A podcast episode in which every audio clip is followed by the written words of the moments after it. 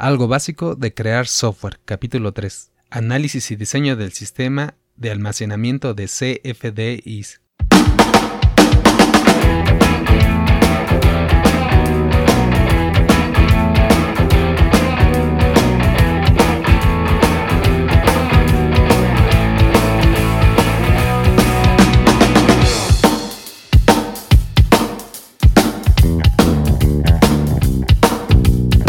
Hola, ¿qué tal gente oyente? ¿Qué más? ¿Cómo estás? Yo soy Roberto Medina y este es el podcast Algo Básico de Crear Software, el programa para personas no ingenieros que necesitan crear un sistema informático para su negocio o idea y que puedan lograrlo sin morir en el intento. Cualquier duda, comentario, recomendación, sugerencia, puedes comunicarte conmigo en abcweb.mx diagonal contactar. Este capítulo es la continuación de la serie, de una serie de varios capítulos donde vamos a estar desarrollando un software para un usuario ficticio que nos inventamos. Entonces, para tener referencia, puedes escuchar, si no lo hiciste antes, el capítulo 2, escuchar el capítulo anterior donde definíamos esos requisitos y todo el contexto. En este capítulo vamos a, a revisar las actividades que van después de analizar los requisitos de ese sistema, que por cierto es el primer sistema, es el primer ciclo que hacemos en este podcast. Y vamos a revisar lo que, lo que conlleva esta, esta etapa, o estas dos etapas. Las vamos a juntar porque, bueno, tratamos de hacer un resumen. Y entonces vamos a, revisar lo, lo mínimo requerido para antes de empezar a programar el sistema en sí. Analizar y diseñar es, son etapas del desarrollo. Ya habíamos platicado en, un capítulo de introducción que las etapas de desarrollo de, un software pues llevan eh, requerimientos, análisis, diseño, construcción, pruebas, eh, liberación, etcétera. Entonces aquí nos estamos enfocando en analizar y diseñar. Va a ser un resumen muy rápido porque estamos construyendo este software. ¿Qué necesitamos?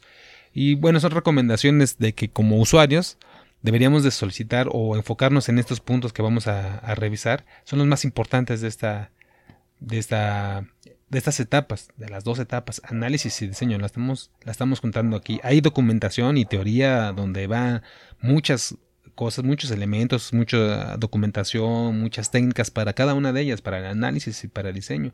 Y hay muchas técnicas, se pueden usar orientado a objetos, etcétera, diferentes. Entonces, diferentes eh, autores, diferentes libros. Y ha cambiado para, depende del sistema. Entonces aquí es nada más para que lo tengan en cuenta, se considere que vamos a usar una de tantas y lo estamos haciendo muy, muy resumido. ¿Cuáles son las ventajas que tenemos como usuario? Yo, es, lo que yo recomiendo.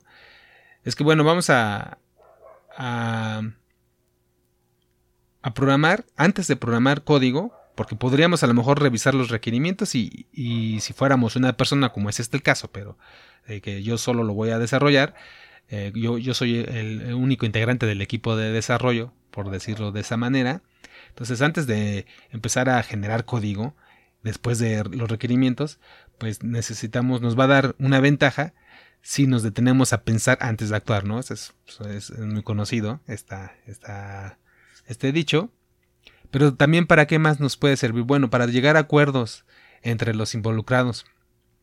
Es decir, a lo mejor si nos, eh, nuestro usuario feliz, que no, no, era, no es el contador del que platicábamos la vez pasada, es el usuario que se va a tener unos CFDIs, que ya vimos que son comprobantes de sus compras o ventas para que le van a servir para llevar su contabilidad o que de entrada, bueno, los tiene que guardar porque el gobierno mexicano así le pide, entonces los tiene que guardar y ya que los va a guardar, los va a almacenar, pues tiene que eh, sería bueno sacar algunos reportes, alguna información de esos documentos que son suyos y que está guardando. Cada usuario, cada persona que que paga impuestos en, México tiene estos documentos.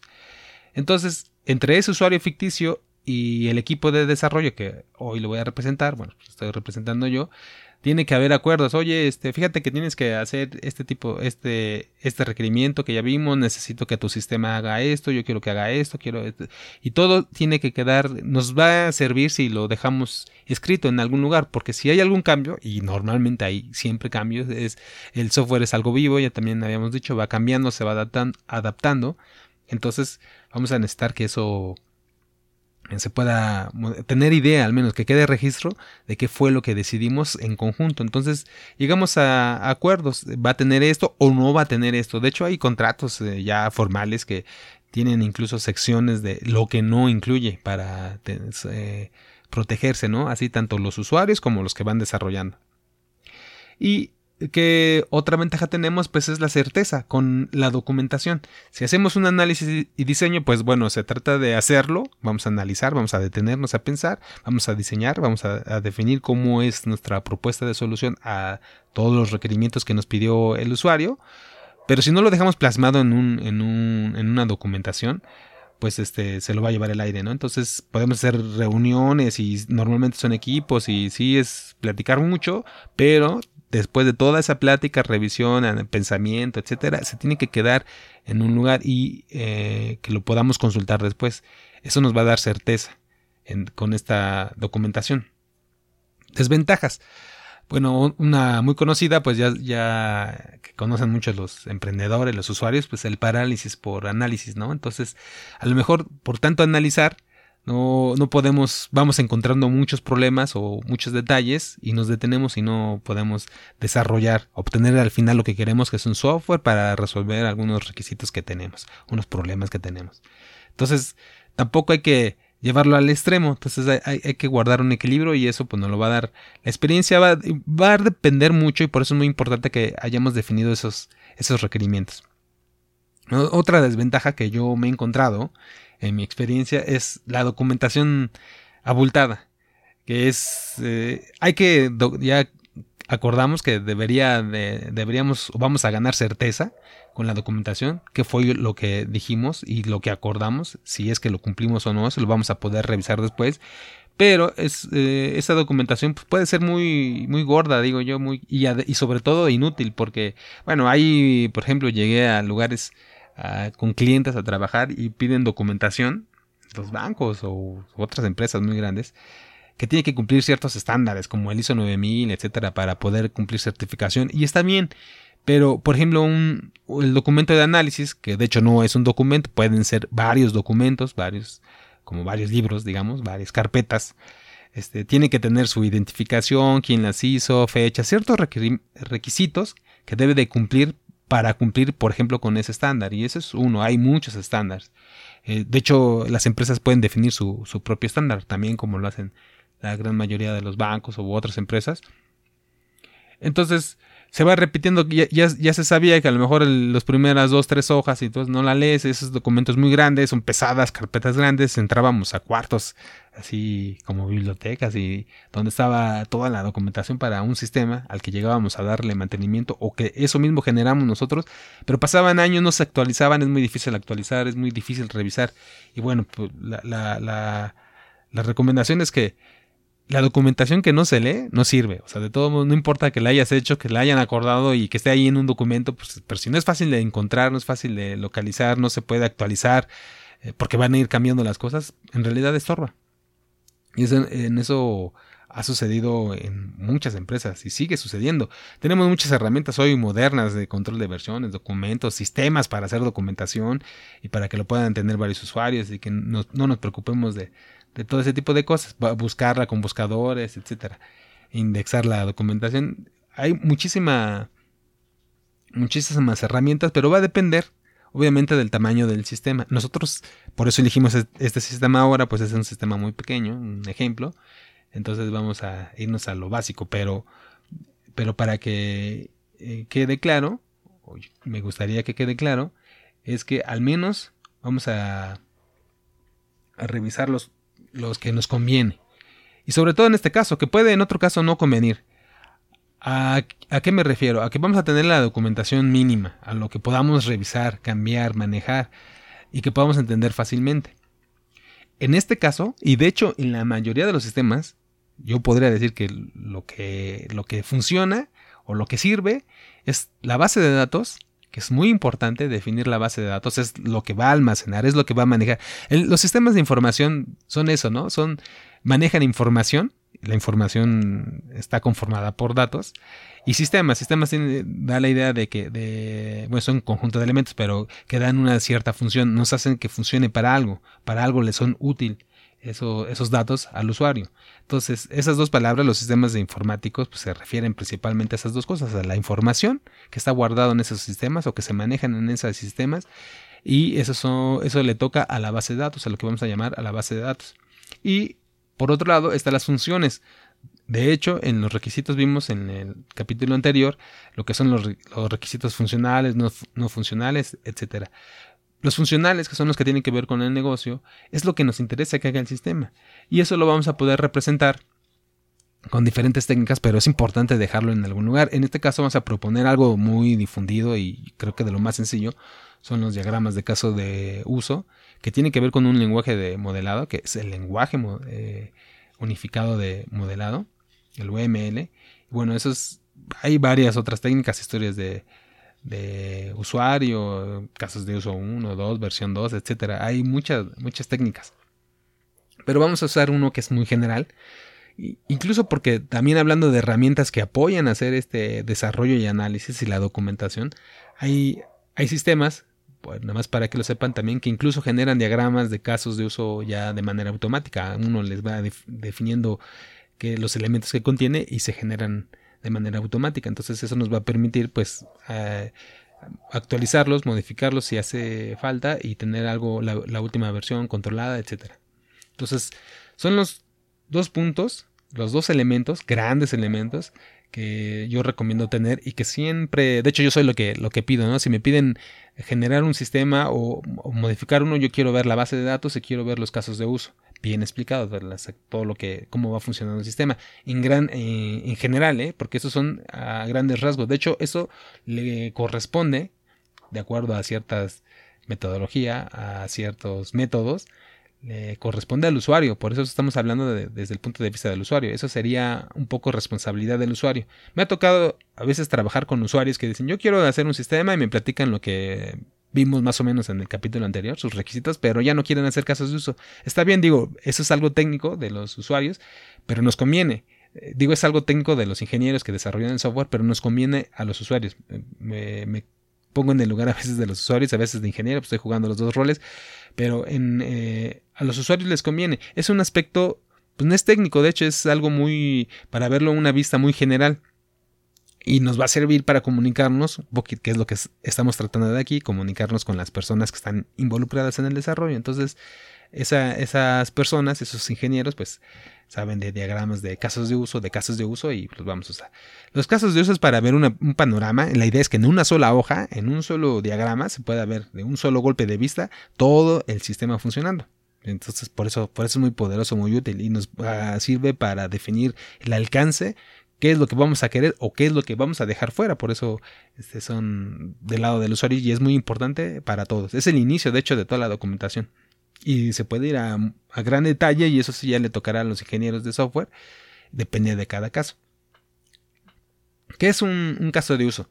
Un caso de uso es así rápido para lo que vamos a utilizar el sistema, pero un uso que le vamos a dar. Por ejemplo, este, digamos que vamos a diseñar un, carro, que son de los ejemplos más comunes que podemos, nos queda más entendibles de manera general. Un carro lo utilizamos, eh, le damos un uso de transporte, nos lleva de un punto A a un punto B. Entonces, si nosotros desarrolláramos, si fuera eso un software, tendríamos que ver el caso de uso completo de cómo el carro nos lleva de un punto A a un punto B a una sola persona. Estamos hablando, yo voy a agarrar mi carro en un tal lugar y me voy a ir. Eso implica que tengo que, bueno, abrir la puerta y si yo subiera, si el carro fuera un software, un sistema, pues es el sistema de la puerta, tengo que que funcione, que, que, abra, que cierra con la llave, este, y después que baje la ventana, eh, que limpie la ventana si estaba lloviendo, etcétera. Todo eso son sistemas que van eh, incluida dentro de todo el caso de uso general, que es, pues, me va a llevar de un lugar a otro, tiene que estar eh, las llantas funcionando el carro, encendido el carro, y, eso es un sistema, dentro de otro sistema, el encendido y el sistema de frenado, y todos estos sistemas pequeños eh, podrían verse, digamos en algunos casos, como casos de uso, son funciones del sistema. O sea, el sistema general del carro tiene una función que es encender o el sistema de frenado o el ABS, etcétera. Pero aquí vamos a ver el, caso de uso más general, el que tiene que ver con el usuario, el que va a tener un beneficio. El beneficio es transportarnos de un lugar A a un lugar a un destino. Ese es el beneficio. Entonces tienen que funcionar todos los sistemas intermedios que están para cumplir con eso. Entonces vamos a ver eh, un caso de uso. Le vamos a nombrar, vamos a hacer a nuestra conveniencia, porque así nos conviene, ver el uso general, general que va a tener ese, ese sistema. Entonces, en, hablando del ejemplo del carro, es llevarnos de un lugar a otro, pero podría tener otro, otro caso de uso, por ejemplo, este, si vamos más personas o, por ejemplo, transportar algún mueble, alguna caja, algún material. Entonces, en ese caso, pues más o menos va a usar los mismos sistemas intermedios que nos sirvió para, para eh, transportarnos, pero además vamos a necesitar la cajuela o, una canastilla para llevar las cosas ahí amarradas. Y, va a ser diferente si es de noche, que vamos a necesitar la luz, etcétera, si está lloviendo o no. Entonces van, ese es otro caso de uso. Entonces yo me puedo transportar en un carro, en mi caso, si es mi carro, ese es el caso de uso, pero también puede ser un caso de uso que lo pueda a lo mejor rentar y prestárselo a, alguien o que se use para transportar pero este cosas eh, eh, eh, cosas no carga no no personas. Ese es otro caso de uso general que va a tener sus detalles particulares y que habrá que definir. E, ese es un, un caso de uso. Entonces para describir un caso de uso en un sistema la la teoría, los libros, los autores nos dicen así en general, eh, hay diferentes versiones, pero bueno, nos vamos a basar en lo más general, deben tener un, nombre, este, una descripción, eh, los actores, ahorita explicamos qué son los actores, los actores que están involucrados, en el caso del carro, pues era el, que iba a manejar, el que se iba a transportar, las precondiciones, qué es lo que necesita, cuáles son las condiciones que se requieren para que ese caso de uso funcione, a lo mejor en un carro pues que tenga gasolina y que estén las llantas bien, no puede haber una llanta ponchada, ¿verdad? Este, el flujo normal, que bueno, pues, se sube, eh, enciende el carro, maneja, eh, apaga el carro, bueno, lo estaciona, lo apaga y ya llegó a su lugar. Ese es el flujo normal. Pero puede haber flujos alternos, esa es otra sección del caso de uso. Flujos alternos, bueno, se, se ponchó la llanta medio camino, entonces ahí hay que detener el carro, poner las señales, bajar el gato, cambiar, bajar el gato, cambiar la llanta, etcétera, ¿no? Entonces, eso es un flujo alterno para llegar al mismo, al mismo caso, o a lo mejor incluso no llegar al, resultado, pero es un flujo alterno. ¿Y cuáles son las poscondiciones? Como eh, que, ¿Cuál es la condición que tenemos después de que ya terminó este caso de uso? En el caso de uso normal, bueno, pues es que ya eh, terminamos en otro lugar, nos transportamos al sitio B, al sitio de destino. Esa es la condición que se tiene que cumplir, la condición que tenemos nosotros y el auto también de haber cumplido ese caso de uso como ejemplo, ¿no? Entonces, esto, eso es un documento, de hecho también la idea, pues se, van imaginando, eh, este es en una hoja, una hoja de a lo mejor en una, cuartilla, en una carta, este, te ponen el nombre, la descripción, los actores, ah, los actores, el actor es alguien, ¿qué es un actor? Pues alguien que actúa, ¿no? Eh, es el que actúa. El que actúa es el que hace el caso de uso, el que está involucrado, el que usa el caso de uso. En este caso, pues es el, manejador, el usuario, y este pues, es, una persona. De hecho, en los diagramas, un usuario se representa como una persona, aunque no necesariamente es una persona. Si en este sistema que estamos hablando, en este ejemplo, pusiéramos que el carro eh, en, una, en un flujo alterno, pues se le poncha la llanta o se descompone, se desviela, a lo mejor entra un actor diferente que es el mecánico o es la grúa y la grúa misma, si el carro es otro sistema, pues es pues una grúa que está especializada en llevarse carros descompuestos, bueno, pues ese, es otro actor que se involucra en este, en, este caso de uso, en el transporte, en ciertas condiciones, ¿no? Entonces un actor puede ser que no sea una persona, pues, la grúa, o, puede, o generalmente son las personas, son la gente que tiene, se involucra, todos los involucrados, en el uso, en el uso específico de ese sistema que es uno de los usos, puede tener varios usos ese, ese sistema. Ya lo vamos a ver con el ejemplo de, nosotros. Entonces, esa es la función del sistema y hay que eh, documentarlo. Ya vimos nombre, descripción, actores, precondiciones, flujo normal, flujos alternos, poscondiciones. Estos son los elementos de un caso de uso. Y un caso de uso es, el, es la forma, un, un escenario específico de cómo se usa un sistema.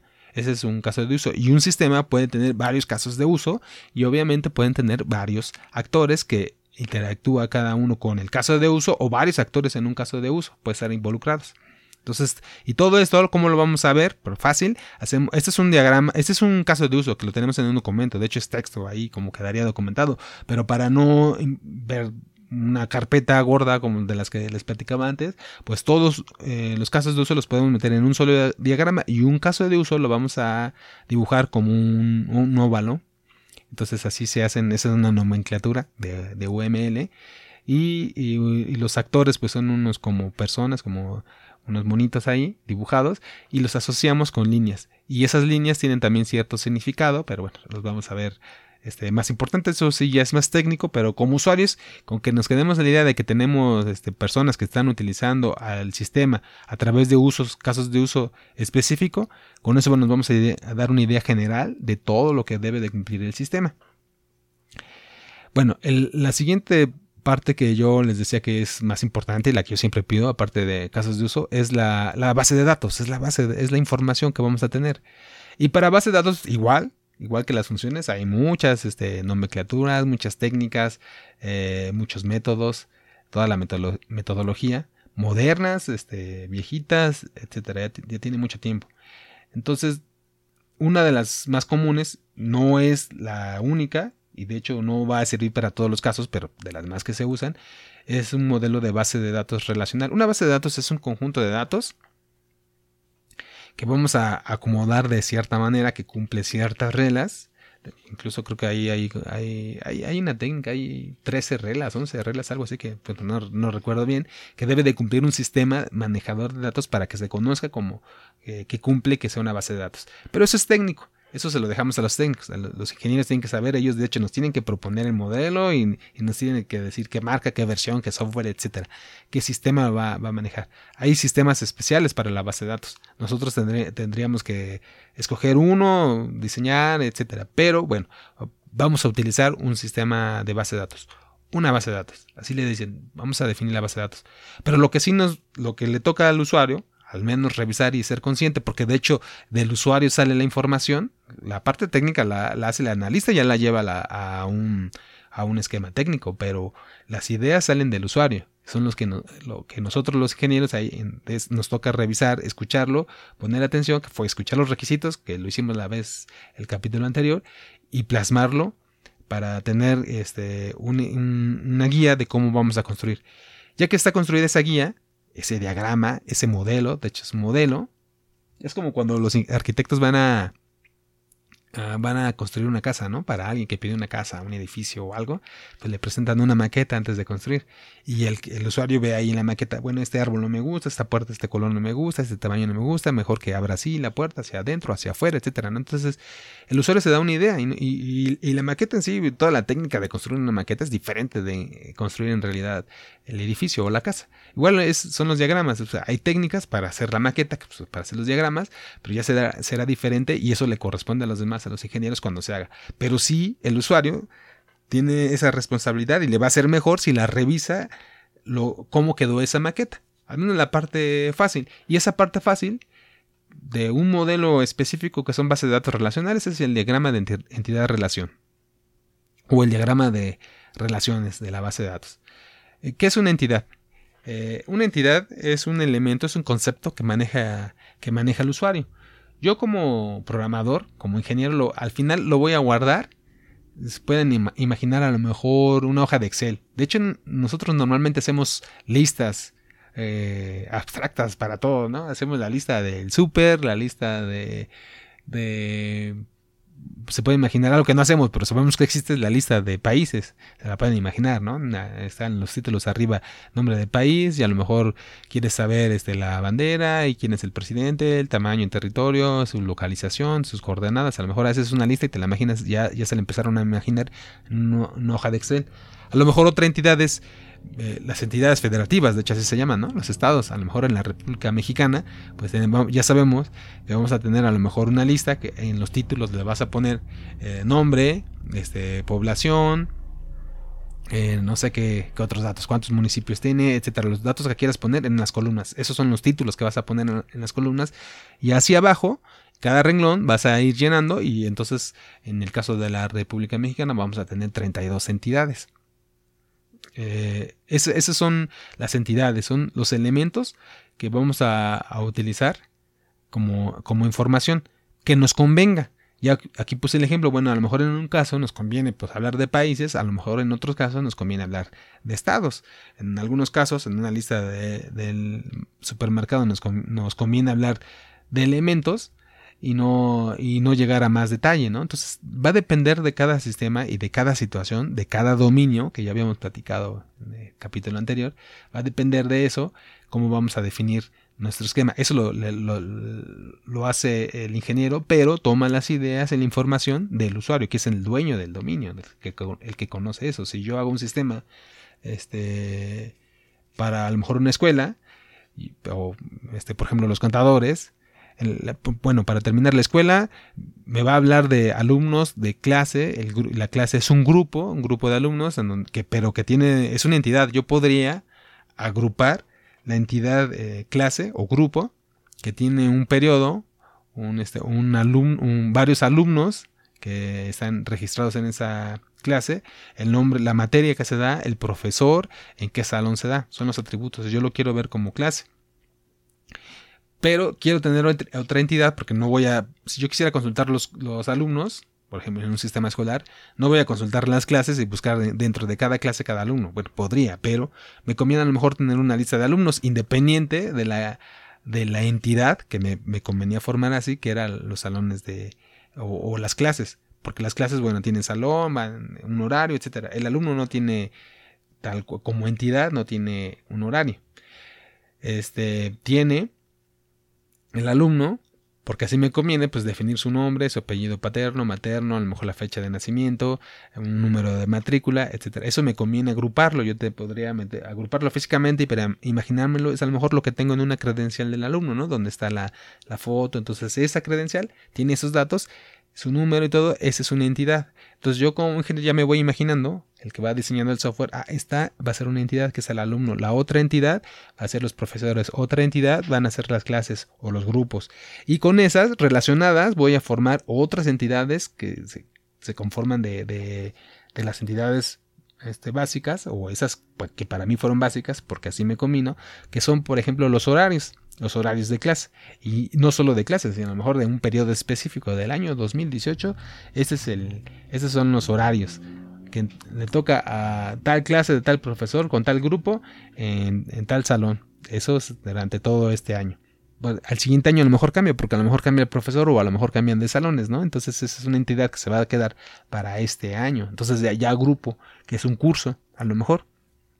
Así yo voy a ir organizando mis sistemas.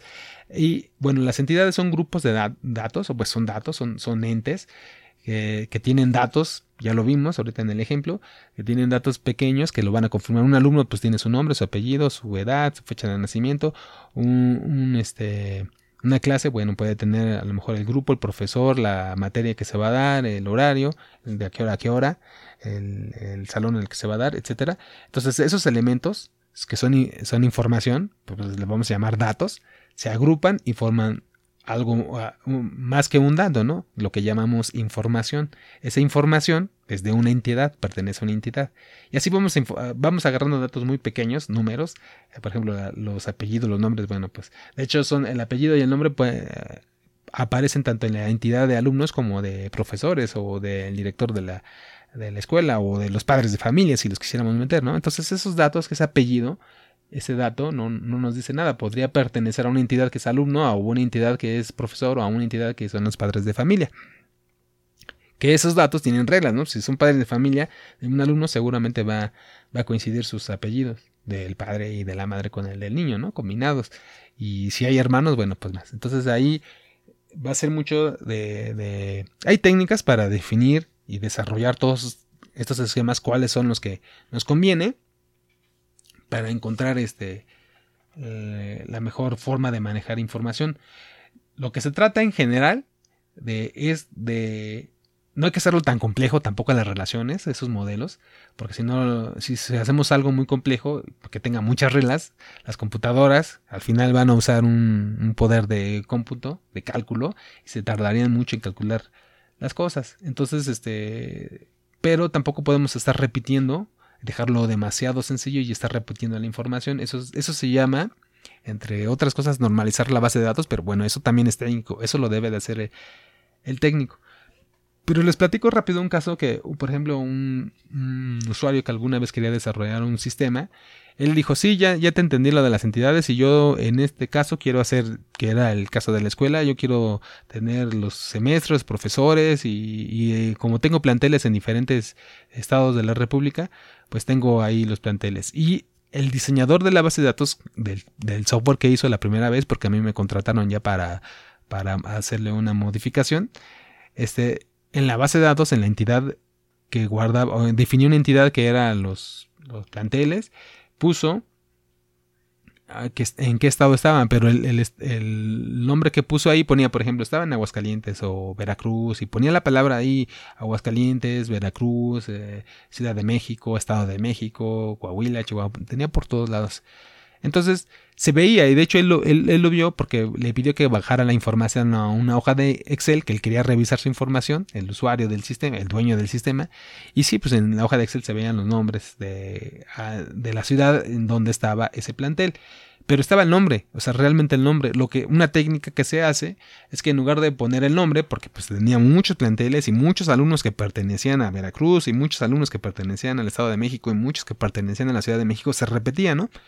Entonces estaba ahí repetido muchas veces este, Ciudad de México, Veracruz, mm, no sé, mil, dos mil veces, porque estaban muchos alumnos que agrupaba todo.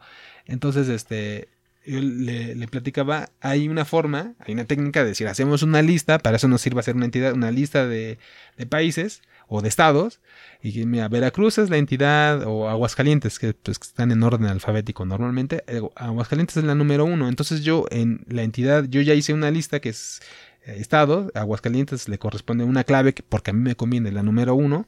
Este, entonces voy a la lista de alumnos y para saber que ese alumno pertenece a Aguascalientes yo le pongo la clave y yo ya no repito, entonces esa información ya no se repite. Se va a repetir muchas veces el 1 en la base de datos, que todos los alumnos que tengan pertenecen a Aguascalientes van a tener en la entidad van a tener la 1, pero si yo voy y busco la 1, rápido voy a encontrar que en la entidad de ciudades que es Aguascalientes no en estados, es en, Aguascalientes. Entonces, este, para evitar que trabaje de más la información, eh, podemos tener que hacer un, buen diseño. Pero si lo ven, que es lo importante, que este usuario lo vio, dice, oye, sí, se repite mucho. O sea, lo lógico es que no tenga que estar escribiendo el, nombre del, del, estado todo el tiempo. Entonces, como usuario, son cosas así tan, tan de sentido común y que yo me he encontrado que no parece que tuviera sentido común el que lo desarrolla y el que lo programa, este, que se pueden dar cuenta inmediatamente. Este, al final de cuentas, como usuarios, como dueños del sistema, como dueños del dominio, estamos aquí dándoles eh, los tips, los consejos para que revisen así de manera rápida, no, ustedes no lo, no, lo hacen, pero sí hay, hay, mucho de sentido común de cosas que no se repitan, que no sean largas. ¿Por qué? Porque además a lo mejor en una lista, si, imagínense que lo hacen en una lista a mano, en Excel o lo que usen, este, tienen que escribir Aguascalientes y a veces escriben Aguascalientes con mayúscula, a veces con minúscula, eh, ya se cansaron y contratan a alguien más y alguien más tiene faltas de ortografía, entonces todos esos datos, este, cuando quieran sacar un reporte, a lo mejor, oye, dame todas las escuelas de Aguascalientes, resulta que hay eh, tres ciudades que son Aguascalientes, nada más que escritas de diferente manera. Entonces esa información no les va a servir, hay que arreglarla y bueno, entonces todos esos problemas no, lo podemos evitar nada más dándole una revisión rápida. Es muy importante la base de datos. Por eso les decía, yo recomiendo estos dos puntos, la información, que es cómo va a estar guardada, el esquema de la información como de la base de datos, pues, y cómo funciona, cómo funciona el sistema, cómo trabaja el usuario, que es el actor, Tiene una función que jala o guarda o consulta información de la base de datos. Por eso son las formas que, los puntos que yo recomiendo y digo que son los más importantes. Para mí son los más importantes. Puede que alguien diga que hay, hay otras cosas por ahí ¿eh? de, usos y, que si es fácil o que si es bonito. Yo creo que sí es importante que si no lo puedes usar, este, eh, por ejemplo, hay algo, una, nueva área ahí de, experiencia del usuario o de interfaz de usuario este, eh, hablemos de un objeto que todos conocemos, que es el, celular. el celular sirve para hacer llamadas y, y antes tenían un, número ahí, bueno, tienen botones que tienen los números para marcar los números de teléfonos. Y ese es el caso de uso, marcar, llamar a alguien, pues tengo que marcar el número de alguien. ¿no? En, en ese caso ya funciona y, y, si está ocupado, etcétera, todo eso funciona. Pero es inútil, el teléfono es muy inútil para las personas de, la tercera edad o, no, tiene que ser tercera edad, o alguien que no, pueda ver si esos números que están ahí son muy chiquitos y no se pueden, este, no se pueden leer. Están muy pegados uno con otro y, le, y, yo tengo el dedo muy gordo y eso nos pasa a todos, ¿no? En el WhatsApp todo, y le quiero apretar la M y aprieta la N o imprime. Entonces esas cosas, si pues está bien definido, usa bien la información, ya está el caso de uso que voy a escribir o que voy a marcar un número, etcétera, etcétera, etcétera. Pero si no está bonito, si no está funcional, pues tampoco va a servir de nada, ¿no? Entonces, esas son otras áreas de los sistemas que también hay, gente que se dedica a estudiar eso, hay esas áreas y hay que considerarlas, pero bueno, ya en general vamos a, a dar, este, nos conviene usar cosas ya estándar, pues lo que yo recomiendo. Entonces esos problemas más o menos se resuelven que, no hay que perderlos de vista, pero lo que sí es indispensable, es lo que estoy diciendo aquí en este caso, son la base de datos y las funciones, que lo vamos a llamar casos de uso para nuestro sistema. Hay, hay, muchos tutoriales, ya estuve revisando ahí en la red y pueden encontrar en internet, ya saben, en YouTube, entran y, y ven este, si quieren saber algo más o si me quieren preguntar algo, si quieren, pues me dicen y ampliamos ese tema. Pero la idea aquí es ir resumiendo, si de por sí así nos hacemos eh, alargado en el tiempo, a ver cuánto nos lleva a construir un sistema, pero para que tengan la idea completa desde que definimos el sistema, desde que pedimos los requisitos, cómo fuimos haciendo un análisis, un diseño y cómo lo vamos a construir. De hecho, ya en el siguiente capítulo vamos a, va a quedar la construcción, al menos una versión de ese sistema. Entonces vamos a pasarnos al análisis y diseño, ahora sí, de este sistema que estamos haciendo. Eh, la especificación y va a quedar documentado. Al menos en este caso no vamos a hacer un documento muy grande ni formal, de hecho va a quedar en las notas del programa si van ahí a, a la página de abcweb.mx diagonal podcast y buscan el capítulo 3, que es este, ahí van a encontrar las notas de todo lo que les estoy platicando, un resumen, una escaleta que yo para grabarlo pues eh, pongo una escaleta para que no se me olvide lo que tengo que decir, hago una lista de los puntos y ahí voy a poner los diagramas eh, como documentación de todo lo que estamos platicando. Ahí lo van a poder este, ver estos ejemplos. Entonces, ¿qué vamos a especificar? ¿Qué vamos a acordar? ¿Qué va a quedar en esta documentación? Que de hecho la documentación puede ser esta documentación grabada, ¿eh? no tiene por qué estar escrita. Puede ser un video, puede ser audio. Entonces, la idea es hacerlo ágil. El, chiste es que funcione. No importa que sea, que bonita, más que sea entendible. eso es lo que yo, lo que me ha servido más y lo que vamos a tratar de hacer así, aquí. Entonces el sistema, lo que conviene, lo que yo he visto que nos conviene es ponerle un nombre, ¿no? Porque como que lo hace más de nosotros y este genera más empatía entre las personas involucradas. No sé, normalmente le llaman proyectos en diferentes lados. No sé si han escuchado que cuando Microsoft, eh, Google tiene nombres para proyectos clave y lo usan interno y que a veces se pasan a, la, a que lo conoce el público. Pero bueno, si no, no importa este, se le da un nombre al proyecto. Para no decirle sistema de comprobantes almacenados, que es lo que hemos estado manejando ahora, porque son los comprobantes de que ya quedamos que no son los CFDI, son comprobantes eh, fiscales por internet, ¿no? Digitales por internet. Eso es lo que dice Hacienda, que son los FDIs. Eso los tenemos que guardar. Ya vimos el caso. Bueno, lo vas a guardar como usuario. Tú eres un usuario, un alguien, una persona que en México compra o, vende. Tienes que eventualmente harás tu declaración, te usarás, eh, te auxiliarás de un contador que te haga tu contabilidad, pero te van a pedir, bueno, tráeme tus facturas, porque antes eran las facturas, bueno, ahora son, de hecho le dicen factura electrónica, pues en lugar de tráeme tus facturas, pues dame tus facturas electrónicas, son en un USB o en internet o lo que quieras, lo tienes que almacenar, digitales, ya lo hablamos, y bueno, esos son los CFDs, esos comprobantes los tenemos que almacenar, ya ves que ya ven que dice Hacienda que 10 años, bueno, pues tenemos que tenerlo en un sistema. Y si ya los vamos a tener almacenados, la idea de, de este sistema era que, bueno, vamos a poder sacar algunos reportes, obtener alguna información de esos comprobantes.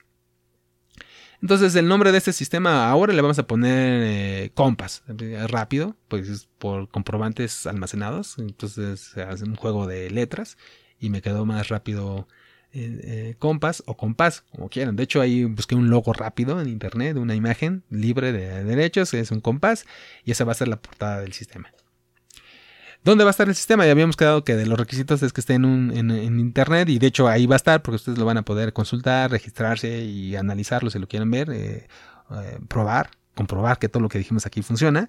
Bueno, van a estar ahí, van a entrar a una dirección de internet que como es de este podcast de ABC Web, bueno, pues va a estar en una, en una página de ABC Web. La dirección es compass.abcweb.mx. Todos estos datos como les digo, va a quedar ahí en las notas del, programa por si van a consultar.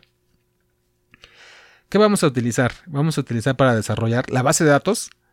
donde vamos a almacenar la base de datos es eh, MySQL. Es un manejador de base de datos que es, eh, pues se puede usar libremente. Eh, no, no, hay que pagar por su uso del llamado software libre. Este, que no quiere decir gratis, ¿no? Que no funciona, hay mucho trabajo, puede que tenga buen, buena funcionalidad.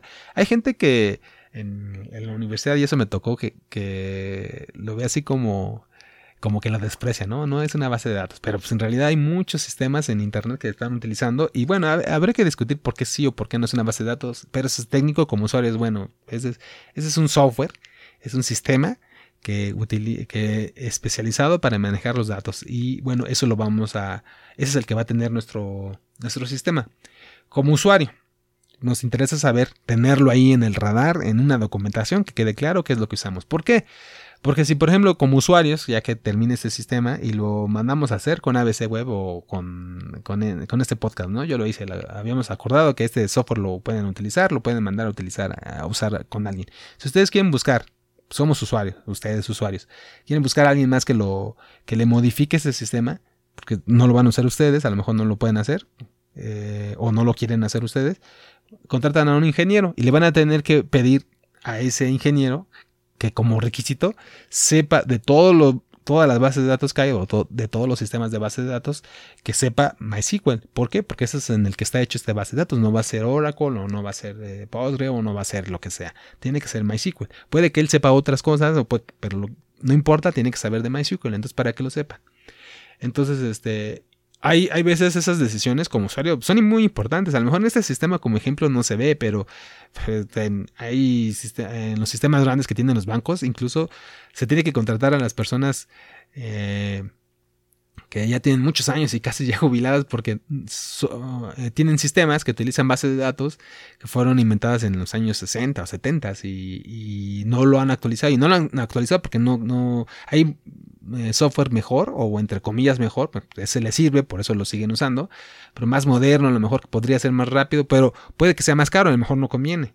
Y a lo mejor no hay gente que lo sepa utilizar. Entonces siempre hay que ver, no solo por el hecho de que sea más moderno, que sea más barato, que sea libre, eh, que utilice mejor tecnología, entre comillas, que sea más avanzada. O sea, no, tiene, es multifactorial las decisiones que se toman del software. A veces se toman porque hay personas disponibles que lo saben, hay personas que no. De hecho, nos ha tocado que, por ejemplo, para hacer sitios en Internet, un, ah, para hacer sitios en Internet, por ejemplo, ahí puede haber eh, varias opciones. Una es crearlo todo uno, solo, desde cero, personalizado, pero también se pueden usar ya sistemas que tienen algo predefinido. Y de eso se llama contenido manejador de sistemas administradores de contenido que ya tienen cosas predefinidas para que tú ya nomás pongas información y hacerlo más rápido. Ya funcionan, ya están probados. Es la ventaja que tienen, ya están probados y que eh, tienen sus desventajas también. Bueno, hay varios, son los tres más importantes que tienen la cuota de mercado, son los que los sitios en internet que se hacen más, que es este Joomla, WordPress y Drupal, por ejemplo. Y los de Drupal, estaba en una conferencia el otro día, estaban diciendo, ellos son, no es que esto sí es, hay que saber, es muy técnico y ellos mismos se jactan de que son muy buenos porque saben utilizarlo mucho, sí, pero tú como usuario a lo mejor no te conviene porque sabes que si tú haces tu software, tu sitio en internet con Drupal, pues para empezar, son muy poquitos. Ah, de hecho, ellos tienen el, creo que menos del 1% de los sitios que hay en Internet. Eh, WordPress tiene más del 30%. Joomla tiene 3. Son diferentes, 3%. Entonces, imagínate. Entonces, si tú tienes 100 programadores, bueno, tú tienes, eh, sí, 100 programadores, sabes que si sigue la misma regla de los sitios que hay en internet, que hay 33 que saben de WordPress, que hay 3 que saben de Joomla y que hay uno o menos de uno que sabe de Drupal. Entonces imagínate, si tu sitio está hecho en Drupal, cuando vayas al mercado a buscar un programador que te ayude a, modificarlo, pues ese que es el único que sabe de Drupal, pues cuánto te va a querer cobrar, Se va a volver más caro, va a ser más difícil, no vas, vas a tener más dependencia. Entonces, aunque sea muy bueno tecnológicamente, pues a lo mejor no conviene desde el punto de vista de usuario. Bueno, por eso es importante saber las herramientas y al menos considerarlas, al, menos saber que ahí está y lo tienes anotado en una documentación. Este sistema, porque así nos conviene y habíamos quedado que también en los requisitos, en los, eh, en los pseudo requisitos en los requisitos no funcionales del capítulo anterior, bueno, pues es que era una elección que teníamos nosotros como programadores. Como es un ejemplo que nos va a servir ahora, bueno, pues usamos MySQL y como base de datos y como programación, como lenguaje de programación, que nos va a dar todas las funciones que queremos, que, que haga la computadora lo que queremos que haga, eh, los casos de uso que tengan la función. Bueno, para eso vamos a usar PHP, que es un lenguaje de programación muy difundido, que también muchos quieren, muchos no quieren, pero la gran mayoría, bueno, muchos, ¿eh? es un mercado muy grande también, muchos sistemas, sino es que la mayoría de los que están en Internet usan PHP. Y hay sus versiones también y tienen sus técnicas y también eso es algo importante, pues el hecho de que se use PHP no, no, garantiza nada. Se puede programar de muy buena calidad con PHP, pero también se puede programar de muy mala calidad. Y se puede programar de muy mala calidad también, aunque sean programas, aunque sean lenguajes de programación muy modernos o muy sofisticados. Así que, entonces, este, también lo mismo hay que, hay que tener en cuenta varios factores. Para nuestro caso, vamos a usar a un lenguaje de programación que se llama PHP. Vamos a utilizar otra herramienta para este, eh, estamos hablando de las especificaciones del sistema Compass. Una herramienta que sirve para desarrollar el software rápido, porque bueno, la voy a hacer yo, una sola persona, tiene que ser más o menos, si no nos vamos a tardar mucho. Vean, sí, es muy sencillo, ya lo platicamos la vez pasada, pero cuando vean el diagrama van a ver que no es, no es tan sencillo. O, por eso el software habíamos dicho desde el inicio que es complejo, y complejo significa que pues, no que sea complejo, pues lo puede hacer cualquiera, pero que sí requiere varias personas o varios roles, ¿no? Entonces, para eh, no estar ah, haciendo cosas eh, a mano, así le decimos nosotros, pues podemos utilizar herramientas. Ya les mencionaba también que existen herramientas, y eso le toca a los técnicos, nos tocan los ingenieros, que nos ayudan a hacer cosas automáticas, incluso hacer programas automáticos. O sea, ya le podemos decir a, los, a, las computadoras, sabes que yo ya no quiero programar, tú haz un, un programa tú. No es así, Obviamente ya quisiéramos que, así funcionara. Este, no es así. Eh, pero hay herramientas que se, acercan un poquito, ¿no? Se van acercando cada vez más. Entonces, esas herramientas o esa área del software son las herramientas que llamamos RAD, de Rapid Application Development, desarrollo rápido de aplicaciones. Y son, son sistemas, software, que tienes que aprender a utilizar y todo, le pides de alguna manera, especificas lo que tú quieres y él genera el código. Y entonces desarrollas más rápido, ¿no? Todas las cosas que se parecen las desarrolla, ¿no? Si manejas entidades de base de datos, etcétera, ya él desarrolla y pone cosas.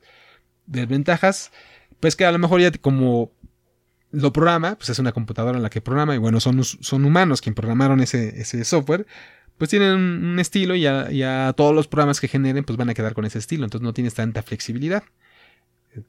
Puede tener, a veces puede tener limitaciones.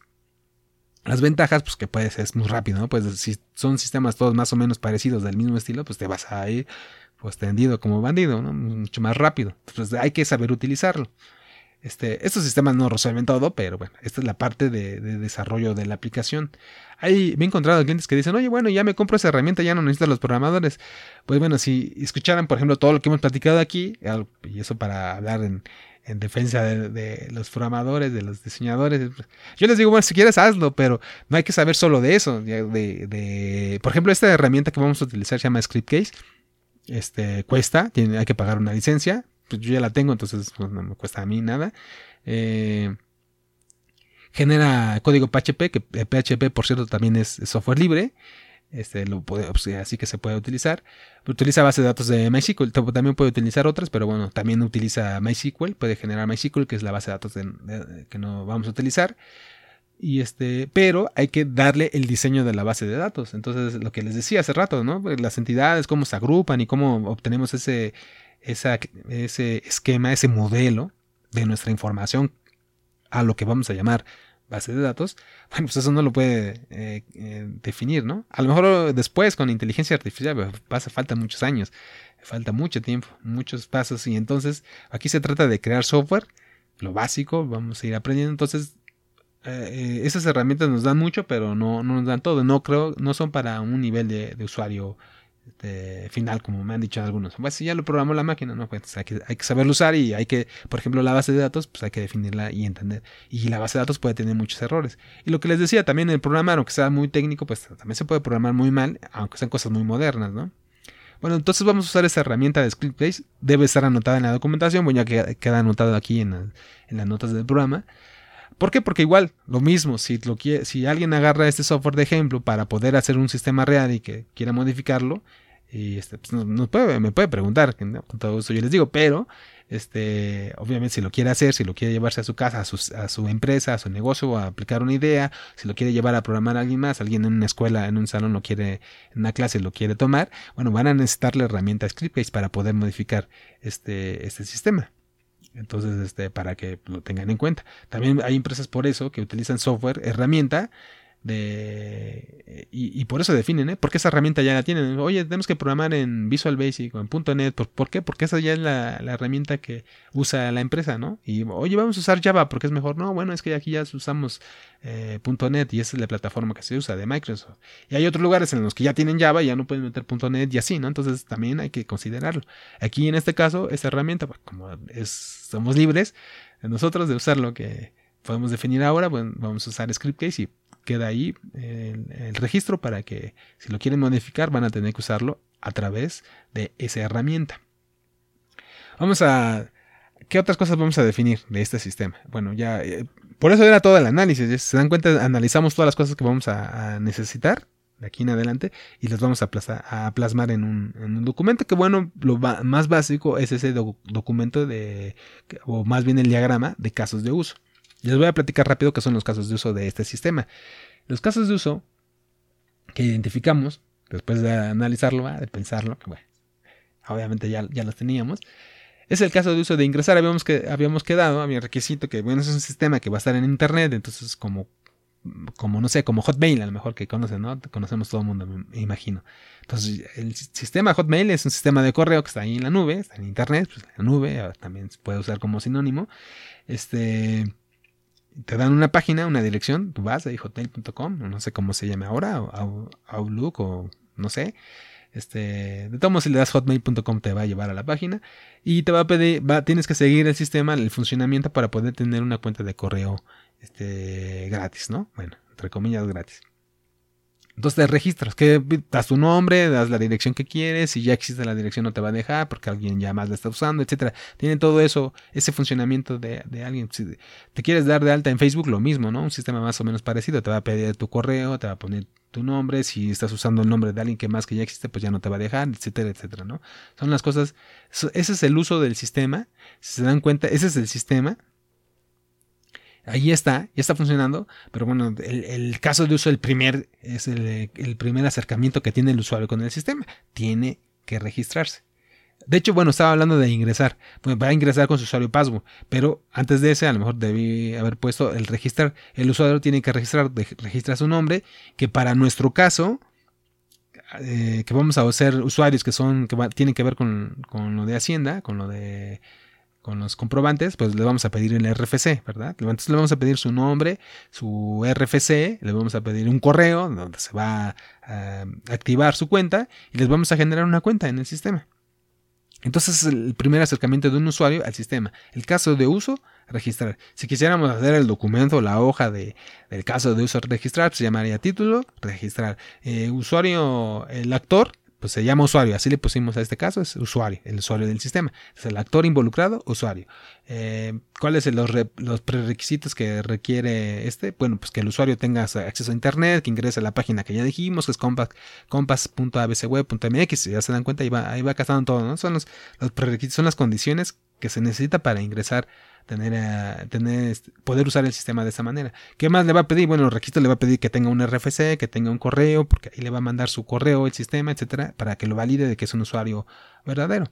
Entonces son los eh, prerequisitos del, caso de uso registrar. Después viene el flujo normal. El flujo normal pues es que bueno, entra en la página donde se puede ingresar usuario password, pero como no lo tiene, hay unas ligas abajo del usuario password que dice una opción registrar nuevo usuario. le va a dar a ese clic y eh, ese es el flujo normal ir a la página de ingresar, pero como no tiene usuario, va a ir a la página de registrarse. Y en la página de registrarse, lo lleva ahí a ese clic, le van a pedir el nombre, eh, correo, le va a pedir su contraseña, le va a pedir que le confirme su contraseña, no se vaya a equivocar para que no, quede sin acceso al sistema. El RFC, esos datos son los que le, le va a pedir el sistema. Ese es el flujo, ¿no? Y los tiene que llenando. Eh, ir llenando el usuario y esos datos además son obligatorios en algún creo que todos son obligatorios deberían ser obligatorios porque y por ejemplo en algún caso únicos eh, no podemos registrar a un usuario que tenga el mismo correo que, otra persona o el mismo RFC entonces pues es, el mismo usuario no tiene caso que tenga dos cuentas en el sistema. Entonces vamos a poner esos esas restricciones y ese es el flujo normal del caso de uso. Un flujo un flujo del caso de uso alterno o que no, no, no podría suceder es que precisamente tenga su correo repetido o que este, ya tenga el RFC dado de alta en el sistema y entonces ahí lo que le tiene que, tiene que pasar es que el, sistema le diga este dato ya está repetido, escoge otro, ¿no? Entonces es, y se vuelve a repetir en, el paso que se haya quedado. Este es, ese es el flujo alterno de un caso de uso. Y si termina el, caso de uso, eh, bueno, ya me registré ¿Cuál es el, sigue todavía el paso más? Porque el sistema lo que va a hacer es, en lugar de darle su usuario y password ahí, lo que va a hacer es mandarle un correo al correo que le pidió el usuario para que él vaya a su correo y le dé clic ahí a una liga que le manda con un código ahí grandote, como lo hemos visto en varios sistemas. Es, algo, por eso les decía que es algo estándar, ya funciona así, ya se, ya se han generado sistemas así. Y si se dan cuenta de eso como usuarios, a lo mejor nosotros no habíamos pensado como usuarios, oye, yo estaba pensando en que tengo que almacenar los FDIs y que eh, tengo que eh, generar reportes de entradas, salidas y ver mis datos. No, no, me había puesto a pensar en lo básico que es pues, ingresar un, un sistema. Y tienen todas estas cosas tan eh, que estamos hablando de un solo caso de uso, que es el de registrar. Pues, manda el correo al sistema, le responde al, usuario de que ya tiene que tiene su liga para activar su cuenta, el usuario en su correo le da clic a la liga de activación, entonces lo regresa al sistema y ahí el, usuario, ya que, ya que activó su usuario, entonces ahora sí va a poder entrar con el usuario que él escogió y con el password que él escogió. Entonces ese ya, ya ingresó, ese ya de hecho es el caso de uso ingresar. Y ese es el flujo del caso de uso registrar de usuario. Ya que se le dio clic al correo, ahí termina y ese es el flujo normal de, de caso de uso. Puede haber desviaciones, ¿no? A lo mejor no le llegó el correo, a lo mejor escogió un correo repetido, un RFC repetido, ya lo vimos, entonces tendrá que, que actuar ahí en el sistema de diferentes maneras. Y si no lo especificamos, por eso también es importante la documentación y lo que hablábamos de la, de la seguridad, de la certeza de la documentación. Imagínense que el usuario dice, pues tú ya sabes cómo hacer sistemas, ¿no? Así me ha tocado mucho que me dicen, pues tú ya sabes todo eso, pues, pero tú me tienes que decir de cierta manera. O sea, yo puedo, obviamente, eh, definirte cosas, ya tener, ya hay cosas hechas, se, repite, yo tengo mucha experiencia, yo te lo digo, y está bien, y de hecho si confías mucho en mí, que eso es lo que yo procuro, este, que me dejen esa área, eh, yo lo puedo resolver de, la mejor manera que, o, de las maneras estándar, porque a lo mejor no es la manera, ¿no? Pero lo más, lo más acertado, lo más acercado que se puede, lo mejor que se pueda en ese momento. Eh, pero hay, hay también usuarios, porque los hay, estamos hablando de los usuarios, que me dicen, no, yo quiero que en la página donde entra, pues, lo que les dije hace rato, de, yo puse un logo ahí que me encontré en una página libre, ¿no? Que me dicen, no, yo quiero que tenga los colores tal, tal, tal, y exactamente en esta posición, y exactamente con este dibujo, y exactamente que, eh, además, por ejemplo, cuando va escribiendo su nombre me ponga mayúsculas, no quiero que tenga este, minúsculas, y quiero que la contraseña sea que tenga, no sé, cierto algoritmo, o sea, cosas muy, muy específicas para su, caso, que él quiere, ¿no? Entonces, por eso es importante, bueno, si tú quieres ese caso, no digo que está bien, ¿no? Eh, depende de cada negocio, de cada empresa, de cada idea, va a tener ciertos requerimientos, ciertos requisitos. Entonces, en ese caso, a lo mejor es muy importante definirlo. Y aquí otra vez, pues, entonces, lo que les decía, la documentación va a ser muy importante dependiendo, ¿no? En este caso específico de este usuario, en este caso ficticio que estamos diciendo que él quiere una imagen específica, colores específicos y además en tal posición exacta de tantos píxeles, pues lo tendrá que poner. Se tendrá que, ah, no él, ¿no? Bueno, pero digo, se tendrá que poner a lo mejor en, el documento, porque cuando se hagan las pruebas, se tenga que aceptar y además, sobre todo cuando tenga que, que alguien devengar y pagar el costo que lleva poner una, imagen o tal cosa, este, pues se tendrá que, poner. Van a decir, es que no te cuesta poner un color que el otro. Bueno, por ejemplo, una de las cosas que aquí decidimos fue usar, la herramienta Scriptcase, ya la había comentado. Tiene esas ventajas de ser muy rápido, pero tiene desventajas que a lo mejor son cosas que ya son muy... Pues puedes utilizar una pantalla de ingreso nada más de tres formatos, este, este o este, ¿no? Es que es A, ese amarillo, verde o rojo. O, los colores sí se pueden cambiar, pues esos son, más rápidos, pero a lo mejor la distribución, el formato, etcétera, pues ya es algo que, que no está tan fácil. Se puede cambiar, pero va a llevar tiempo. Entonces, y ese tiempo, pues hay, que considerarlo en el tiempo global del desarrollo del sistema. Hay usuarios que incluso así lo hacen. no, yo no avanzo y no te reviso nada y no te pago, es más, hasta que no este, se cumpla con este requisito. A veces, a veces tienen razón porque a veces son hasta requisitos, aunque puedan parecer absurdos, pero son legales. Entonces a lo mejor el gobierno o alguna política dice que tiene que ser de esa manera y bueno, pues cuando son así, de hecho, para absurdos los políticos, ¿no? Entonces, este, muchas veces ahí es donde se pierde el tiempo, dinero y esfuerzo del software. Se, hay una máxima en, eso de los sistemas de Internet que dicen el, eh, en, las páginas de Internet que es el contenido es el rey, o sea, el funcionamiento, no importa cómo, lo, estético, lo que sea, pues, lo importante es lograr el objetivo. Aquí yo soy más de este estilo de lo importante es lograr que funcione, ¿no? No tanto que, que, sea de una manera u otra. Hay otra filosofía también, por ejemplo, en, en otras áreas de los de, de negocios, si son de negocios, de lo que le llaman el el método Lean, ¿no? El Lean Startup, que hay que hacer un prototipo, algo que funcione y ya después lo van mejorando. Lo que ya les había, creo que ya les había comentado el caso de Microsoft, que normalmente el software se hace por prueba y error, vamos aprendiendo, vamos mejorando. Es mejor ir mejorando y no quedarnos este, paralizados con el análisis, ¿no? Hasta que quede todo, todo perfecto. Entonces lo, parece que lo que más ha funcionado en la historia es arrancar algo, que funcione algo básico y después irlo mejorando poco a poco. Entonces a lo mejor hacemos que funcione el ingresar y ya después, si es muy importante que quede la foto, tal, tal, tal, tal cosa, pues lo podemos hacer, lo podemos ir mejorando después. Todo esto, pues ya, ya se habrán dado cuenta y por eso es tan difícil el software. Incluso no es tanto lo, lo, difícil, no es tanto lo técnico, que bueno, pues, pues sí, pero no tanto. Yo, al menos los técnicos de aquí para allá, para los usuarios, a lo mejor lo más importante, lo más difícil es eh, toda esta parte de, de evaluación, de, de, sentir y percibir de las personas que estamos involucrados, porque el software al final de cuentas lo generamos y lo crean y lo usan personas, ¿no? Entonces hay que ponernos de acuerdo y yo creo que eso es lo más difícil. Y bueno, por cierto, ese es uno de los objetivos de este podcast, ¿no? Estar eh, tendiendo puentes en esta comunicación. Bueno, entonces ya analizamos el de eh, el caso de uso de registrar a una persona. Y, si, y, vamos a. Es el único que profundizamos aquí porque, bueno, en general son casos de uso que se van a encontrar en otros sistemas. Entonces, seguramente se registraron para el Facebook, para. para a lo mejor para el Hotmail, Gmail, otros correos u otros sistemas que hayan tenido, ¿no? Entonces está el caso de uso ingresar. En caso de uso ingresar, bueno, pues es que te da tu usuario, tu password, entras a la pantalla y te pide usuario y password y si no, solo, y si no lo conoces, pues no te va a dejar pasar, ¿no? Ese es, el caso de uso. Tenemos otro caso de uso que es el cargar el zip del SAT. Ese caso de uso es que, ¿se acuerdan que habíamos dicho que del SAT, de la página del SAT que tiene toda la información, el usuario con sus contraseñas puede descargar los, las facturas que le han mandado los otros, porque el SAT ya tiene toda esa información, entonces de ahí les puede descargar.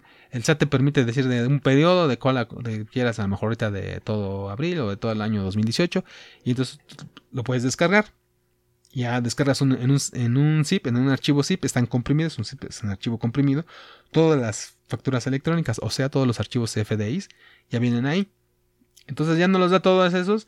El, sistema del SAT ya vimos que igual ahí podríamos revisar ciertas cosas, pero no tiene todas las funciones que vamos a tener acá. Entonces por eso nos los traemos de allá traemos estos documentos, porque además es responsabilidad de nosotros tenerlos y guardarlos, nos los traemos como en un archivo zip y bueno, pues entonces un caso de uso de este sistema, ya que ingresamos, ya que es cargar este archivo zip, el archivo del zip, meterlo al sistema.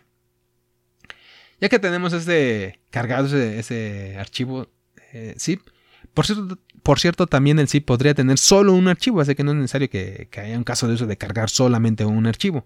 Porque pues bueno, con que tenga uno, aunque tenga solo uno, pues es un zip, de, todos modos se tiene que descomprimir y, se tiene que cargar al sistema. Bueno, ya que están ahí, suponemos que tenemos, no sé, 10, 20, 30, 100 o 1000, 10 mil, 100 mil, pues depende de cada, de cada usuario, las facturas que utilicen, ¿no? Se van a cargar en el sistema y yo voy a, algo que va a querer hacer el usuario es navegar en los CFDIs. ¿Qué significa navegar? Significa tener, bueno, nuestra lista, que ya la vemos, y si se dan cuenta aquí tenemos una entidad que era, son los, los CFDIs, que es el comprobante, bueno, y tenemos una lista de comprobantes que pueden estar clasificados, bueno, pues si son de entradas, si son de salidas, a lo mejor los ordenamos de qué fue lo que más gastamos, el, el, de monto mayor, el de monto menor, a lo mejor tenemos montos, tenemos IVA, tenemos ¿Qué otros elementos hay? ¿Qué otros datos tenemos ahí? Tenemos el RFC de quién generó. Si, si, nosotros lo emitimos, pues va a ser nuestro RFC, pero entonces el importante es el RFC de quién lo recibe, nuestro cliente, ¿no? Si nosotros emitimos y es un, eh, es un comprobante de, de ingresos. Si por el contrario es un RFC, el RFC que tenemos nosotros, este, eh, somos el RFC de quien recibe ese documento, quiere decir que el, el emisor, el RFC emisor, es el que nos dio ese documento. Es nuestro proveedor en ese caso. Entonces así los documentos son o de entrada o son de salida. De hecho, hay un documento ah, en la definición del SAT dice de qué tipo son esos documentos, si son de, ingresos, de egresos, etc. Hay varios ingresos, de hecho hay muchos tipos. Aquí nos vamos a enfocar y vamos a dejar los de ingresos y los de egresos, son los que vamos a, poder recibir. Hay otros que de, eh, la idea del SAT es que vayan a ir casi toda la documentación todos los comprobantes que sean este que sean electrónicos. No todos se han pasado, pero se empiezan a, pasar. Por ejemplo, los recibos de honorarios o por ejemplo, este, aunque esos creo que son, son como ingresos, ya, ya entran ahí. Pero por ejemplo, los de renta, ¿no? Hay gente que tiene renta, eh, no sé, una casa, un edificio y quiere rentar y entonces da un recibo. O a lo mejor los de nómina, esos eh, les paga un, un patrón y tienen una nómina. Entonces, esos también van a tener documentos eh, digitales definidos por Hacienda y es un tipo especial. Van a estar ahí, pero no los vamos a considerar aquí. Aquí el caso general es, pues, como son las facturas electrónicas, pues es de un ingreso o un egreso. Este, entonces yo puedo verlos también. Lo que tienen importante, pues es la fecha. Entonces ahí puedo yo navegar. O cuando estábamos hablando del caso de uso navegar, yo puedo ver la lista y puedo verlos todos en orden, pero puedo verlos también eh, por fecha, por mes, por año, por tipo, si son ingresos de salida, por los que son de un RFC o si son de cierto monto para arriba o de cierto monto para abajo, etcétera. Eso es navegar, poderlos ir este, aplicando filtros para ver. Yo quiero ver los que son de ingreso y de abril, ¿no? Al mismo tiempo aplico esos esos filtros y entonces ya voy navegando en la lista. El sistema me tiene que dar una pantalla para poder hacer esto. El SAT tiene esa, esa pantalla, está, está muy limitada.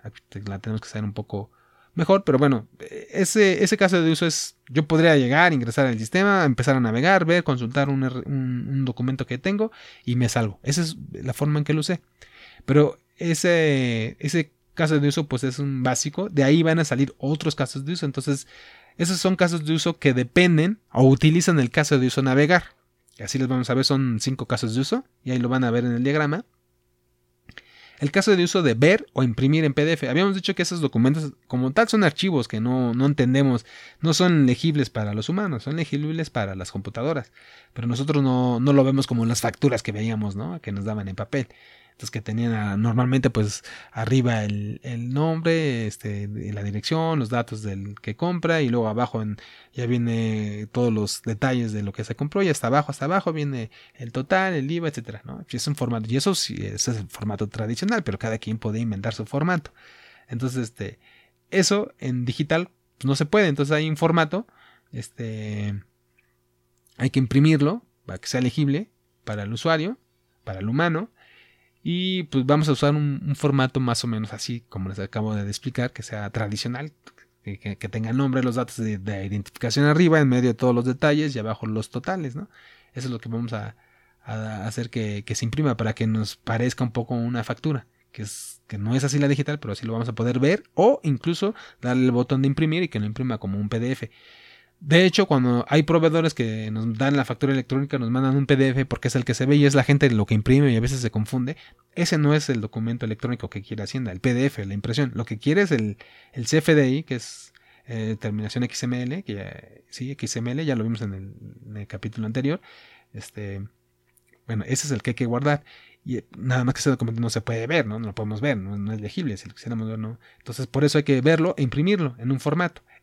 Entonces, ese es el caso de uso, ver, imprimir PDF. Y si se dan cuenta, pues dependemos del caso de uso de navegar, porque pues, ¿cuál, ¿cuál voy a ver o cuál voy a imprimir? Pues no sé, pues agarro la lista y el primero y luego el segundo. Bueno, a lo mejor busco uno específico de algún proveedor, busco su RFC y luego ya que lo, veo, ahí ya le doy clic y ya lo veo. Es como los correos, ¿no? Cuando yo ingreso veo mi lista de correos, bueno, yo normalmente vacío toda mi lista, pero hay gente que tiene su lista de correos de 100 o 1000 correos ahí. Entonces tú vas y navegas, quiero verlos de y filtras, quiero verlos de tal persona o los de tal fecha y todo. Ya que los selecciones y le das clic para verlo o para imprimirlo, ¿no? Entonces primero navegas, después ya ves o lo imprimes cada, cada correo o en este caso van a ser los CFDs. Otro requisito que habíamos puesto en los requerimientos es que estos documentos tienen, van a poder tener los CFDs este, artificialmente, no son parte del estándar del SAT. De hecho, no, no, lo podemos, no se lo podemos meter ahí porque no es no es estándar. Bueno, no nosotros, se lo tiene que poner el que lo genera. Un comentario. Pero de hecho sí tiene una sección para comentarios, pero bueno, ya que está eh, el documento generado no se puede mover, por eso tienen ahí claves y, está cerrado, el documento no se puede, no se puede modificar, ¿no? De hecho, hay validaciones para que no se modifique, entonces no le podemos poner comentarios. Pero ¿para qué nos sirven esos comentarios? Habíamos dicho que, bueno, yo si yo quiero ver una lista de todas mis facturas de enero, de febrero o algo, y se los voy a mandar a mi contador para que con eso genere mi contabilidad, o a lo mejor yo mismo genero mi contabilidad, si yo sé, o si yo soy contador, ¿no? Como usuario, a veces, si eso ponemos los comentarios, le mandamos esa lista de facturas, así le mandábamos a los contadores. Oye, mira, te mando toda mi lista de facturas, pero esta la pagué con tal, esta no la pagué, esta me deben. Todo ese tipo de comentarios, que mucho viene ahí en la información del, CFDI, para eso Hacienda le trata de hacer cada vez más, más específico, pero bueno, a lo mejor hay otras cosas que no vienen y queremos decirle al contador que que este, algún comentario o alguien más que va a recibir o para nosotros mismos, ¿no? Eventualmente esta factura fue de tal cosa o no sé, cualquier comentario. Entonces tenemos que poner, este sistema nos va a permitir que a cada CFDI le podamos anexar un comentario para nosotros, para nosotros o para que cuando lo imprimamos esa lista lo tenga eh, quien queramos que, lo tenga. Por ejemplo, no sé, a lo mejor ese se pagó con tal cuenta de banco y ah, hay empresas o personas que tienen diferentes cuentas. A lo mejor quieres después separar eso por cuenta, ¿no? Se podría hacer varias, depende de, cada quien. Y otra vez, este es un caso de uso. Vamos a hacer cinco que van abajo de navegar. Del caso de uso navegar, tiene cinco, o, bueno, o hay cinco casos de uso que utilizan el caso de uso navegar. Este es otro de esos cinco. Este el editar comentario. ¿Por qué? Porque bueno, tengo que encontrar el CFDI que quiero, que navegue, que lo busque y este, que navegue en la lista, lo encuentro y edito el comentario de este, de este CFD en específico, ¿no? Entonces es el segundo de los cinco casos que dependen de o que usan el caso de uso navegar CFD. El tercer caso, caso de uso es exportar los datos del de CFDIs en XLS en formato para Excel. ¿Para qué? O lo mismo que habíamos dicho, para mandárselo al contador o para tenerlo nosotros como referencia. No son los los archivos, las facturas en sí. Es la lista de todos. Es como... Es la, es la lista de las entidades. Eh, un, CFDI es una entidad.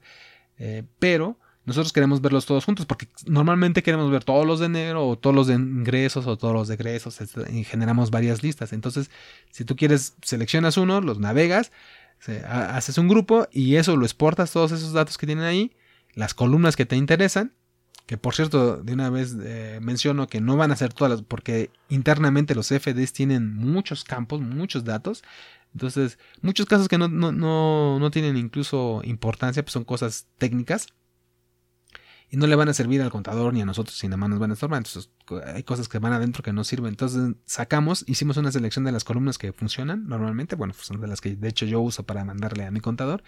Entonces, este, esos, esos FDIs, eh, bueno, esa, esas entidades tienen esas columnas y vamos a poder seleccionar algunas de esas columnas de también de las columnas ya predefinidas seleccionadas en un formato de Excel. La idea es sacar una hoja de Excel que tiene una lista de los FDIs que van a tener un cierto criterio y unos datos, no todos completos, ¿no? pero los datos importantes que van a ser, por ejemplo, fecha. Me interesa la fecha, me interesa el RFC de quién viene, de quién va, el total del IVA, etcétera, etcétera. ¿No? Entonces ese es el, tercer caso de uso del que usa navegar. El cuarto caso que usa navegar CFDI y que por cierto ese caso es el se llama borrar CFDI. Eh, no lo habíamos mencionado eso en el requisito y para que vean que es importante tener la documentación que quede en algún lugar el registro. Este no lo mencionamos en el, en el capítulo anterior de borrar. Habíamos dicho, bueno, pues ya lo subo los, los FDIs y este y pues ya puedo modificarlos, imprimirlos, consultarlos, después ahí los dejo, ¿no? Ya me voy, regreso otro día, vuelvo a cargar más, ahora cargo los del siguiente mes y así cierro este mes, vuelvo a cargar los del siguiente mes. Y nunca había la opción de borrar. De hecho, Hacienda no, no, no debería permitir borrar o no... En general se supone que no deberían de borrar. Eso le pregunté al contador, también para que, a ver si es verdad. Y bueno, de hecho yo sé que no es verdad. ¿Por qué? Porque hay facturas que a mí me han enviado y resulta que sí estaban en el SAT y ahí tengo yo la, la constancia, pero después entras al sistema del SAT y ya no, ya no están.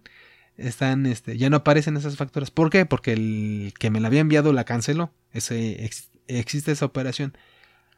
Pero canceló de una manera, no sé, extraña, algo rara, que también puede ser errores del SAT y por eso también hay que estar aquí pendientes. No, pues los, los sistemas del SAT no son infalibles y de hecho dejan mucho que desear, pero bueno.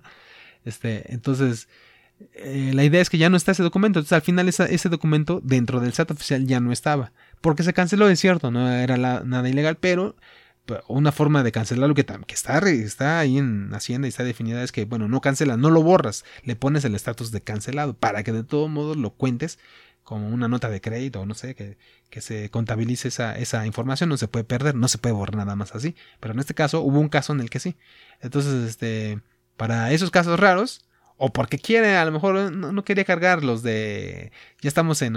Eh, por ejemplo, en abril, ya vamos a pasar a mayo. Pues quería cargar los de abril y sacar la lista de abril y no quería ver los de mayo. Entonces cargué uno de mayo. Bueno, pues nomás por, por. Porque a mí me conviene así como usuario, pues borro el de mayo ya, el primer día de mayo, ¿no? Lo borro. No sé, por alguna razón vas a querer borrar un solo, un solo ese CFDI. Entonces con esa opción vas a poder navegarlo, buscarlo, encontrarlo, seleccionarlo, borrarlo. Por lo que sea este, se vaya a ofrecer, ahí ya lo tenemos. De hecho, es una operación estándar cuando tenemos una base de datos. Se imaginan una base de datos de entidad de alumnos que decíamos hace rato, ¿no? Tienes al alumno. El alumno lo puedes este, dar de alta en la lista, lo pones en la lista, lo anotas en la lista, pero también puede ser necesario que lo borres. Simplemente que lo borres, y no porque a lo mejor ya estuvo ahí, tomó clases, bueno, va, va, a depender muchas reglas, ¿no? Pero a lo mejor simplemente te equivocaste ese nombre y se quedó mal dado de alta y pues lo tienes que borrar para generar uno nuevo, ¿no? No sé, puede haber muchos casos que es muy común.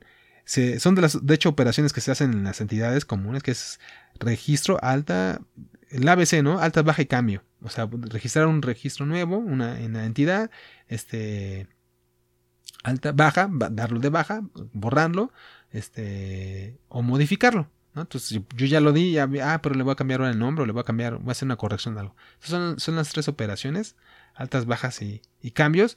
Y bueno, la otra es de consulta, pues no lo quiero, no lo quiero dar de alta, no lo quiero modificar y no lo quiero borrar, nada más quiero verlo, ¿no? Entonces lo quiero consultar. De hecho, esas son operaciones, otra cosa técnica y en base de datos que se llaman, los sistemas tienen CRUD, ¿no? Que por las iniciales en inglés, de read, de delete, etcétera. Pero, bueno, pues eso son cosas técnicas. Pero esos, esos patrones, esos estándares me dieron, me recordaron la idea de que, bueno, aquí tenemos para ingresarlos, darlos de alta y consultarlos y verlos, pero no tenemos para y, modificarlos, modificar el comentario. Y no, podemos borrarlos. Dijimos, a mí, a mí se me hace que sí puede ser borrar. Y ya vieron que además surgió el caso de que sí fue necesario borrar. Entonces vamos a tener ese de borrar. Por eso hay que seguir, a veces nos ayudan los patrones eh, y las ideas y bueno, la experiencia, ¿no? Ya, ya tenemos. Por cierto, en editar esta entidad, que es la entidad del SFDI, no vamos a poder editar pues prácticamente nada del CFDI. ¿Por qué? Del comprobante. Porque ya les digo, es este. Eh, es, no, no se permite por ley, están tan fijos, tienen un, certificado, un sello se llama, entonces digital. Pues no, no se pueden modificar, no sería válido pues el documento, entonces no lo podemos modificar, pero como nosotros estamos agregando un campo nuevo, un dato nuevo, que es el comentario, que ese es de nosotros, pues es a lo mejor si lo queremos modificar, por eso se llama este caso de uso editar, el anterior que habíamos dicho, editar comentario, porque de, lo único que vamos a poder editar de ese documento, de ese comprobante, pues es el comentario que nosotros nos pusimos si es que se lo pusimos.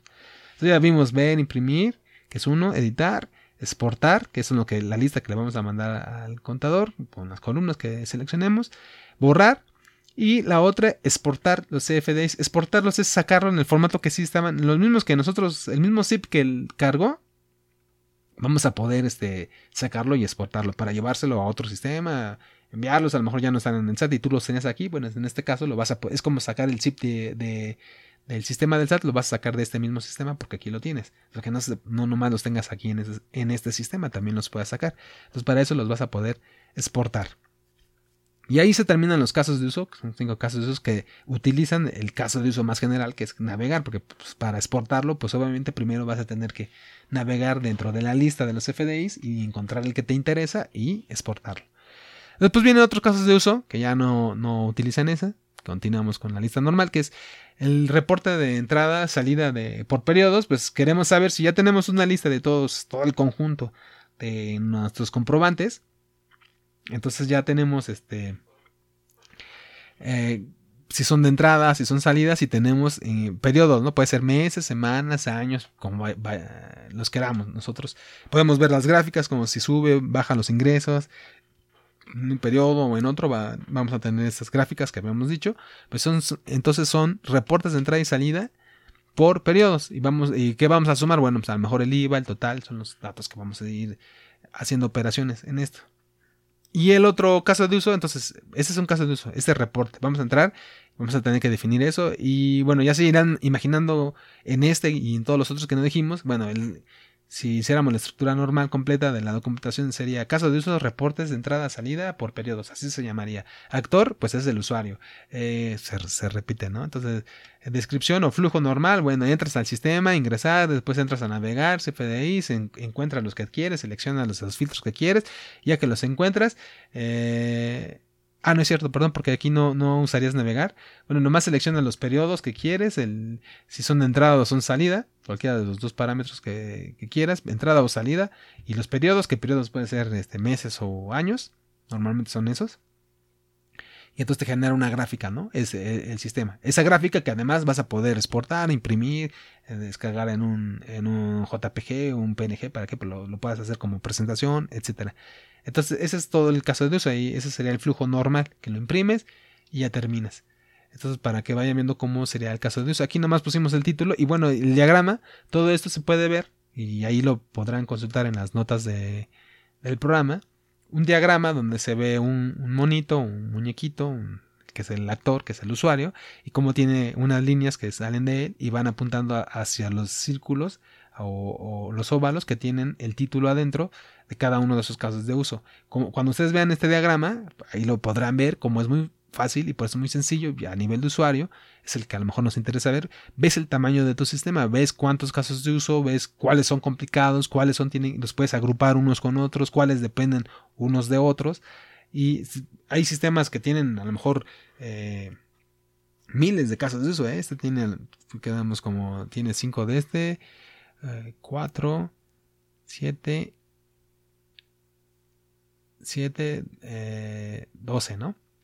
Entonces, eh, estos casos, eh, hay sistemas que tienen, tienen 20, 30, 40, 100, he visto grandes. Que también ya no, sería factible verlo en una sola hoja, ¿no? Porque te van a quedar ciclos muy pequeños y ahí lo que se hace es que se agrupan algunos, que los que tienen que ver, por ejemplo, con reportes o los que tienen que ver con, eh, no sé, catálogos o los que tienen que ver con ciertas áreas y se van agrupando, se hacen paquetes y bueno, eh, porque lo veas general. Y, y el general es uno que nada más tiene los paquetes. Entonces, para ver, tener otra visión, les digo, es como una maqueta, a lo mejor son diferentes modelos de un sistema. En, un, en un arquitecto o un ingeniero que hace este, casas, edificios, pues a lo mejor hace una, un plano, pero también puede ser una, maqueta, depende de, de, la necesidad, ¿no? Entonces aquí también nos vamos a ir adaptando las herramientas, pero eso son lo que le toca ver al, a los usuarios, que nos conviene. Como usuario, conviene saber el esquema, este diagrama de casos de uso Entonces ese es el diagrama de casos de uso que vienen los reportes. Y por último, que es el último requisito que habíamos puesto en los requisitos del capítulo anterior, que el usuario pueda borrar este, la cuenta. No es borrar el SFDI, es borrar toda la cuenta y todos sus datos, por supuesto. Entonces, a lo mejor el usuario entra, se registra, te da su correo, tal, tal, y empieza a subir ahí sus, sus este, CFDI, lleva un mes, dos meses, tres meses. Por alguna razón dice, no, ya no quiero ir yo quiero cerrar mi cuenta, siempre hay que darles esa opción al usuario. Ya encontré un mejor sistema, ya me voy a ir a otro lado, etcétera, lo que quieras. Y yo quiero que no quede nada de los datos que subí, ni mi nombre, ni mi correo, ni nada. Si yo borro esta cuenta, podría registrarme de nuevo con, con el mismo nombre, el mismo correo, no estaría repetido porque ya no, no está ahí y no tendría nada de sus datos de todos los FDIs que haya subido, no, no van a no van a este no van a estar ahí. Entonces hay que darle esa opción al usuario digo, debería ser hasta, ilegal no, darla, ¿no? Pero hay sistemas que no lo, permiten. Este, no lo hacen, no lo consideran, pues no consideran al usuario, pero bueno, es algo también que se ha estado manejando últimamente. Hay que hacer ese énfasis y bueno, le damos la opción de que borre su cuenta y se, borran todos sus datos. El sistema tendrá que borrar. Y ahí se imaginan otra vez el documento de casos de uso de este. Es caso de uso o borrar eh, cuenta. Eh, actor involucrado, pues el usuario del sistema, dueño de una cuenta, a lo mejor le podemos poner. Eh, ingresa al sistema, entra al menú, borrar cuenta, le va a preguntar, ¿está seguro? Sí o no, sí, este, que es el flujo normal, se borran todos lados, lo saca del sistema y ya, ya no va a poder ingresar. Su usuario y password también quedaron borrados. Entonces tendría que registrarse y, ese sería el flujo. Alterno, pues no se puede, no se puede borrar, ¿no? Entonces, este, eh, por X razón, o sea, hubo un error o algo, que lo intente después. Que lo intente otra vez. Ese sería el flujo alterno a lo mejor. Entonces, esa sería la manera de documentar estos casos de uso. Y que como usuarios, a lo mejor si ustedes ya ahora van a poder ver, ah, bueno, ya quiero un sistema, que alguien que les ofrezca desarrollar un sistema que tenga que entregar el análisis y el diseño, bueno, mínimo, lo más básico, son los, diagrama de casos de uso, la especificación de los casos de uso y la base de datos, que es muy importante del diseño. Ustedes se van a dar que con sentido común no tienen que ser ingenieros, nada más tienen que se repiten bien las cosas, están ordenadas. Este, ahí hay una, una tabla que hace esto, lo otro. De hecho, vamos a pasar al siguiente tema, que es el diagrama entidad-relación, que también se los voy a dejar ahí en las notas del, de, este eh, capítulo. Y es muy sencillo, es un diagrama entidad-relación, este, que de hecho lo hace, lo genera automático, por cierto, la herramienta de ScriptCase. O sea, yo le dije, mira, lee la base de datos y ya me generó el diagrama, y ni siquiera lo tuve que dibujar yo para que, para que lo, lo vean. Ahí en este diagrama solo hay dos entidades, solo hay dos este, tablas que vamos a llamar, le llamamos tablas, dos listas, si le quieren llamar así también. Este, nosotros eh, técnicos les vamos a decir tablas, eh, entidades, ¿Y qué son esas entidades? Bueno, son los usuarios. ¿Por qué? Nuestra lista de usuarios, ¿no? Ya se dan cuenta. Si, queremos que entre el usuario, yo necesito registrar de cada usuario, pues su correo, su nombre, su RFC, su clave, su contraseña para que pueda validar que ingresa, ¿no? Etcétera. Entonces son los datos que yo necesito. Esa, es mi, entidad. Yo voy a manejar algo, una entidad, un ente ahí en el sistema que se llama usuario. Es el que le permite ingresar, es el que va a tener asociado, además, y por cierto hay una relación, sus, sus CFDIs. La otra entidad que vamos a utilizar en el sistema son los CFDIs, los comprobantes. De hecho, así le voy a nombrar yo, porque así me conviene, se va a llamar CFDIs. Y esa, este, esa CFDIs, déjame ver aquí, lo tengo por acá por ejemplo, vamos a revisar el de la entidad. Ahí, lo ven en el diagrama. Tiene, tienen atributos. Esos, van a ver dos tablas que están conectadas con un con una línea que está, tiene ahí un 0 y un n, significa el, número de, elementos que pueden estar relacionados. Son dos tablas, dos entidades que están relacionadas. Vamos a ver primero, ya les decía, la de usuarios. Los datos que están ahí, que aparecen, tiene el título en azul, bueno, en blanco, el título, la parte gruesa está en azul con blanco. Y dice usuarios, esa es la entidad, así se llama, usuario. De hecho, hay nomenclaturas, ¿eh? la tabla debería llamarse usuario, pero así lo también lo manejan varios, pero eso son cosas técnicas. Ustedes se deben de quedar con la idea de que lo más básico que es es una lista de usuarios. Y si se dan cuenta, yo estoy guardando un usuario un identificador, que bueno, es algo interno que maneja el sistema, que va, va a decir usuario 1, el 2, el 3, el 4, pues es un numérico nada más para llamarle, no, no, no llamarle el usuario Juan, el usuario pues, más rápido, ¿no? El 1, el 2, el 3 y el 4. ahorita van a ver por qué también. El login es el, lo que utiliza él para hacer su, su, nombre de usuario para ingresar al sistema, el password, para validar el nombre, el nombre porque no, pues debería ser el, la razón social. Probablemente estos usuarios puedan ser no solo personas físicas, sino personas morales que habíamos quedado. Entonces, a lo mejor es, el, es la razón social. Eh, es el nombre o el nombre de la persona física completo, con sus apellidos y todo. Aquí no, de hecho no pusimos, porque no, no nos interesó, ponerle nombre, apellido paterno, materno. ¿eh? En, en, en otros sistemas, por ejemplo, a lo mejor en lista de usuarios, en lista de alumnos, entidades alumnos de un sistema que pusimos de ejemplo, eh, hubiera convenido poner el dato nombre y separado el apellido paterno y separado el apellido materno. ¿Por qué? Porque de hecho, si a veces buscamos a los, a los usuarios este, y buscamos por apellido, eso va a pasar en sistemas reales, ¿eh? y han tenido esa falla así como se los platico, este, garrafal, que buscas por apellido, pero no, no, no lo, no separan los apellidos paterno y materno, y dicen, bueno, vamos a buscar y vamos a suponer que el la primera palabra eh, después de la, la primera palabra es el nombre, la segunda palabra lo separan por espacios, ¿no? La computadora es ese trabajo, para no hacer, que no lo haga el usuario, según ellos. Así debe ser inteligente el sistema. Entonces agarra la primera palabra va a ser el nombre. Y la segunda palabra va a ser el apellido. Pues sí, pero ¿qué crees que luego hay quien tiene la segunda palabra es el segundo nombre y no es el apellido? Entonces, no sabemos cómo. Y luego además hay. Bueno, y la tercera palabra este va a ser el apellido materno. Pues sí, pero también hay personas que tienen apellido de mater, eh, paterno de dos y hay personas que, no son de México que no tienen ni siquiera el, apellido materno, entonces ya ha habido cada caso, entonces este depende de cada situación, conviene o, no utilizar los apellidos, en los datos.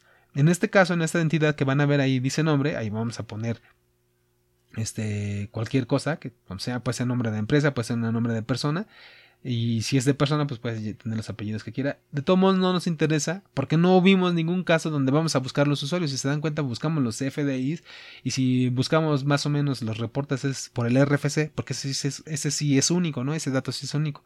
El RFC del que emite el, comprobante o, o quien recibe el comprobante, pero no el nombre porque el nombre podría variar, cambiar, etcétera. De hecho, es algo que, aunque nosotros tenemos un nombre en, Hacienda, ese tampoco se usa para buscar, porque varía, cada quien lo escribe de otra manera, mayúsculas, minúsculas, ya es diferente, y este, o espacios menos o espacios más.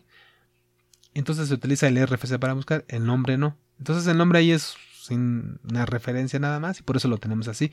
Y se dan cuenta, si fue, ese es el, eso es análisis y diseño, ¿no? Analizamos el problema, vimos que teníamos y así lo solucionamos. Para más fácil y rápido definimos el nombre. Y por eso ustedes, con ese sentido común sin ser técnico, pueden revisar este diagrama, que es el diagrama de entidad-relación, y darse cuenta si sirve o, no, no, nos va a servir este, cada caso. Debería estar documentado y bien escrito de se usó nombre y no se usó nombre, apellido, paterno, materno por tal caso. Bueno, ya les digo, la documentación entre más tenga eso también se va a hacer más gorda, ¿eh? Y, este, y, quién, y la tiene que revisar, alguien la tiene que revisar, porque si no la revisa, a lo mejor dices tú, yo pues yo quiero que sí la entregue, la entregue la empresa que lo hace o el programador que lo entregue todo, ¿no? Pero pues sí, pero si lo entrega y no lo revisas, no lo haces, no te va a servir de nada. Si no se lo das al que sigue programando, pues no va a servir de nada. En realidad nada más, de hecho va a costar este, tiempo, dinero y esfuerzo. Entonces eh, hay que valorar esos casos. Bueno, entonces aquí es una decisión que, bueno, ya quedó el registro en, esta grabación del por qué fue el nombre. Necesitamos el correo, estamos revisando otra vez la lista de atributos, se llaman atributos, por cierto, las columnas o los títulos de la lista, como le quieran llamar. Nosotros técnicamente llamamos atributos de la entidad. Pues sigue el otro atributo, el otro lado es el, correo, el email, eh, si está activo o no el, el, el, usuario. Y ustedes me podrán decir, oye, ¿por qué activo activo? Eso no hablamos de eso. Si, lo mencionamos eh, en el requisito de que el usuario ingrese, se registre al, sistema, pero no va a ser automático que se registre y ya puede ingresar. No, el sistema le va a mandar un correo para que desde el correo nos diga que ese que sí está de acuerdo, que valide que ese correo existe, porque no vamos a permitir que se registren gente que no tenga su correo válido. Entonces ya le llegó el correo, eso significa que sí lo puede ver, que sí es un correo válido, que es una persona, entonces le va a dar clic y entonces ya en ese eh, en, ese momento le va a permitir ingresar al sistema. Supongamos que el sistema lo registra, se registra, le da todos sus datos, le manda el correo y el usuario no, no, no ve esa información no revisa el correo en ese inter, que mientras que no vea ese correo y no se active, pues el usuario existen los datos, ya los capturé, pero no es activo. Entonces por eso yo tengo que guardar en la base de datos ese, ese atributo, ese status que es activo y para eso nos va a servir este dato que se dan cuenta, si se dan cuenta, pues va a servir para esta entidad de, eh, tiene que estar ligado a esta entidad que es usuarios, ¿no? El activation code, que es otro atributo, que bueno, pues es igual es el número grande, hay un código que genera el sistema para que no sea fácil adivinarlo y que se pueda registrar cualquiera, ¿no? Que si tiene privilegios de administración, pues también porque puede haber un sistema que, un usuario que genere esos atributos. No los vamos a tener aquí, no los, no los metimos. Este, yo que voy a administrar el sistema, si voy a tener ese, ese, ese privilegio, porque puedo ver, a lo mejor alguien, el sistema le mandó el correo, pero el usuario, por ejemplo, no recibió el correo porque estaba dañado dañada su correo, su computadora, lo perdió, se borró, pues, lo que sea. No lo recibió y a lo mejor hay que el, usuario está ahí inactivo y, él ya no puede registrar su correo porque ya quedamos que esa es otra regla, o ya registró su RFC su correo, ya no se puede dar de alta con su RFC su correo y no recibió el correo de activación y entonces ahí está el usuario y ya no puede usar el sistema, ¿no? Entonces para eso vamos a necesitar un usuario que voy a, voy a manejar yo, que tiene que ser administrativo, que pueda entrar y, desbloquear los otros usuarios, ¿no? Para eso lo usamos. Y el atributo del RFC, es el último de esta lista de, esta entidad, que es de usuarios, pues es el RFC con el que vamos a sacar reportes, el RFC del usuario, etcétera, ¿no? Y tenemos la otra entidad, que son los FDIs, que son los comprobantes. Tenemos un, una, hay una llavecita, una figura que es la clave, que la clave es la, el, un identificador, ¿no? Un, identificador de, de, nuestra entidad. En la lista de los, por ejemplo, de los este, alumnos que platicábamos, siempre nos tocó un número de lista, ¿no? ¿Se acuerdan? Yo, yo por ejemplo, era el 22, creo, me acuerdo. No sé por qué me acuerdo de eso, de la secundaria, el número de lista 22. Y así, me acuerdo que en todas las listas te toca un número, ¿no? Entonces, este, son números, son para identificarte, porque son más fácil, en lugar de decir el número del niño tal, Medina Díaz, tal, bueno, pues mejor el 22, el 23 y más rápido, ¿no? Bueno, para eso son esos números, son para hacer las cosas más prácticas y en una computadora, pues más. Entonces esas, son las claves, esas normalmente todas las entidades van a tener esas, esas claves y por eso tienen esa llavecita. Ya saben algo más ahí técnico. De hecho deberían tener y si no tuvieran, y ahora ya que ya saben y si revisan alguna vez algún trabajo técnico, pues lo van a, van a poder este, preguntar al menos a su, a su ingeniero ahí de turno, ¿no? A su informático de, de turno. Este, Después viene el otro atributo que es el usuario ID. ¿Y eso qué significa? De hecho, de, ese es el atributo con el que vamos a relacionar las dos entidades. ¿Por qué? Porque un, un comprobante que nosotros vamos a almacenar en el sistema pertenece a un usuario de los que tenemos, a una entidad de los que a un elemento de la entidad que habíamos definido, ¿no? Que es el usuario. Por eso el comprobante, la, la entidad que tenemos, y ahí lo podemos ver en el diagrama, tiene su identificador, que se llama CFDI ID, y este, el siguiente atributo es el usuario ID, es a quién pertenece este, este comprobante. Y si nosotros nos fijamos, ya tenemos las dos entidades y vemos ahí que pasa, hay una, una línea que las une, una línea que tiene un, un círculo 0 y n. Es, el, es, una nomenclatura que, bueno, para nosotros, eso ya también es técnico, lo, lo deben de leer los técnicos, pero en este caso, es muy sencillo, es todo este, un usuario puede tener, y se lee así, 0 o n documentos, comprobantes. Así es como se debe leer, por eso viene de 0 a n. Eso quiere decir, este, que de hecho sucede cuando el usuario se ingresa por primera vez y se registra y se activa, ahí no ha cargado ningún documento, entonces en las entidades hay un registro, hay un, hay un elemento de entidad que es un usuario que se acaba de registrar en el sistema, pero no tiene asociado ningún elemento porque no ha cargado. Entonces puede tener cero. Pero después puede cargar uno, o dos, o tres, o diez, o n mil. Entonces puede, puede ser muchos. Por eso es n. ¿Hasta cuánto es infinito? Hasta que aguante la máquina, ¿no? Entonces eso es, eso significa eso, es, esa n. Del lado contrario, al revés, cuando se, se lee al revés, es que un documento pertenece, no, puede haber un documento aislado. Todos los documentos que estén en, el sistema, en la entidad, en la base de datos, todos, todos los que estén ahí, pertenecen a un solo usuario. Entonces, a lo mejor eh, en la base de datos yo tengo un millón de documentos, como de hecho lo tendrá Hacienda, así también lo tendrá Hacienda, tiene eh, miles de millones de documentos, pero no todos pertenecen a, un usuario. Tienes que preguntarte, bueno, a ver, quiero ver los documentos de tal usuario, ¿no? Tal RFC, ah, entonces me dará los 20, 30, 40, 50, 100 que correspondan. Es la misma relación que tenemos aquí. Y así se lee, bueno, es algo técnico, pero así, a lo mejor visto general, desde el punto de vista de usuario, es que tenemos relacionados usuarios y los usuarios tienen sus documentos, que es lo básico que tenemos en este sistema, es muy sencillo. Se dan cuenta de todo lo que ya nos tardamos en revisar y eso es de lo más básico. Y bueno, la idea es que al final que lo, terminen este, viendo que funciona y que lo puedan utilizar porque entonces vamos a tener al final de este, de, este ejercicio pues el sistema funcionando, cómo, cómo creció, sus requerimientos, su análisis, su diseño, este, aunque sea muy básico, pero, lo, pero lo, vemos, ¿no? Completo. Que de hecho eso es lo que a mí me hubiera gustado tener. Porque todos esos ejemplos lo ve uno en los libros, pero siempre ves en los libros y los ejemplos y ya no lo ves. Y pasarlo a lo real está complejo. Y luego cuando ves en lo real, pues es, es muy complejo, los sistemas muy complejos y no vemos un ejemplo como este muy, muy sencillo, ¿no? Entonces ahí, ahí vamos cubriendo esta parte.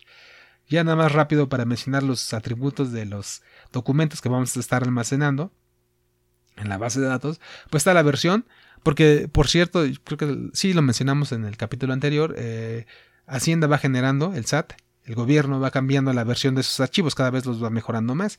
Entonces va en las versiones y ahorita estamos en la versión, ahora versión 3.3. Acabamos de pasar de la versión 3.2 a 3.3. Es como los archivos de Excel que cambian de versión o, las imágenes, etcétera. Cualquier elemento que conozcan de archivo que cambia de versión, así también estos. Entonces hay que guardar la versión. Y cambian, de hecho, el formato y varias cosas. Este, la fecha hora en que se genera, siempre se generan estos documentos una fecha y una hora. De hecho, se genera un certificado que también viene dentro del documento, pero no lo, aquí no lo leímos porque no nos, no nos interesa tenerlo. Viene una serie, eh, que es un dato que se usa para guardar, que, es serie, como las facturas, la serie A, serie B, el folio, que corresponde a lo que era la, la factura tipo de comprobante que puede ser ingreso, egreso u otros, puede ser nómina, renta, etcétera. Solo vemos los de ingresos y egresos aquí el identificador único, universal, que tiene Hacienda, que ese es un número, que es como el sello que se generó y es la clave que va a buscar ese documento. Es la forma de identificar eh, únicamente a cada documento. Tienen millones de documentos, entonces esos números son claves así muy complejas. Pero que hay que tenerlos porque son... De hecho, cuando los descargamos de Hacienda, el nombre del archivo es esta clave. Entonces, eh, o parte de esta clave. Entonces es importante tenerlo. Por eso lo metimos en esta entidad, en este sistema. Tenemos el, emisor, tenemos el RFC, el nombre, el RFC y el nombre del receptor, del documento, el importe, el IVA y el total, que es lo que tenemos en una factura normal, tradicional. Los conceptos, vamos a tener un... los conceptos vienen varios, pueden venir uno, dos o tres o diez o mil, puede variar, el, archivo puede crecer. Es como un archivo de Excel, ¿no? Tenemos un solo archivo de Excel, pero el archivo de Excel adentro puede tener un montón, una lista de 1, 2, 3, 4, 5 o 10 o N cosas que queramos, ¿no? Entonces igual aquí, este, no, como no vamos a hacer operaciones con esos elementos, los vamos a tener, pero los vamos a tener en un solo campo, que es aquí le vamos a poner conceptos. Los vamos a usar para imprimir, entre otras cosas, pero no, no vamos a hacer cálculos con ellos. Entonces los vamos a dejar ahí en un solo texto y tenemos eh, eh, un solo campo. Si los quisiéramos hacer operaciones, eh, les podría comentar que deberíamos de tener otra entidad que sean los detalles de esta, uno por cada detalle pues pero no, no, va a ser el caso, pues por eso es que está aquí nada más una sola línea y conceptos. Eh, imagínense, así se tendría que tener detalles y eso se vuelven los sistemas más complejos. O, los sistemas de contabilidad, no tiene que ser otra cosa y tendría, o si quieren modificar aquí, bueno, ya, ya, ya sabrán por qué, si algún día quieren tomar ese software y usar, tomarlo como base para otros, pues aquí tendrán que ver que esa parte que dice conceptos, pues em, generar una relación, una entidad relacionada con esta otra entidad. Bueno, eso ya se lo preguntan a, su ingeniero en turno, y es informático.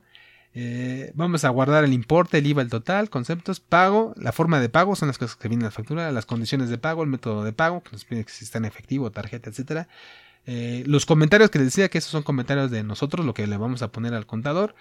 Eh, si la vamos a, a, tomar en cuenta o no el documento para hacer las sumas y por qué se va a contabilizar sí o no, porque como les decía, hay documentos que existen, deben estar, pero no se, no se deberían de borrar, nada más se cancelan. Entonces, la clásica cancelación de factura, entonces eso no, no cuenta como el ingreso. Y entonces, para los reportes que no se tomen en cuenta, ¿no? Existe el documento, pero no se debe tomar en cuenta.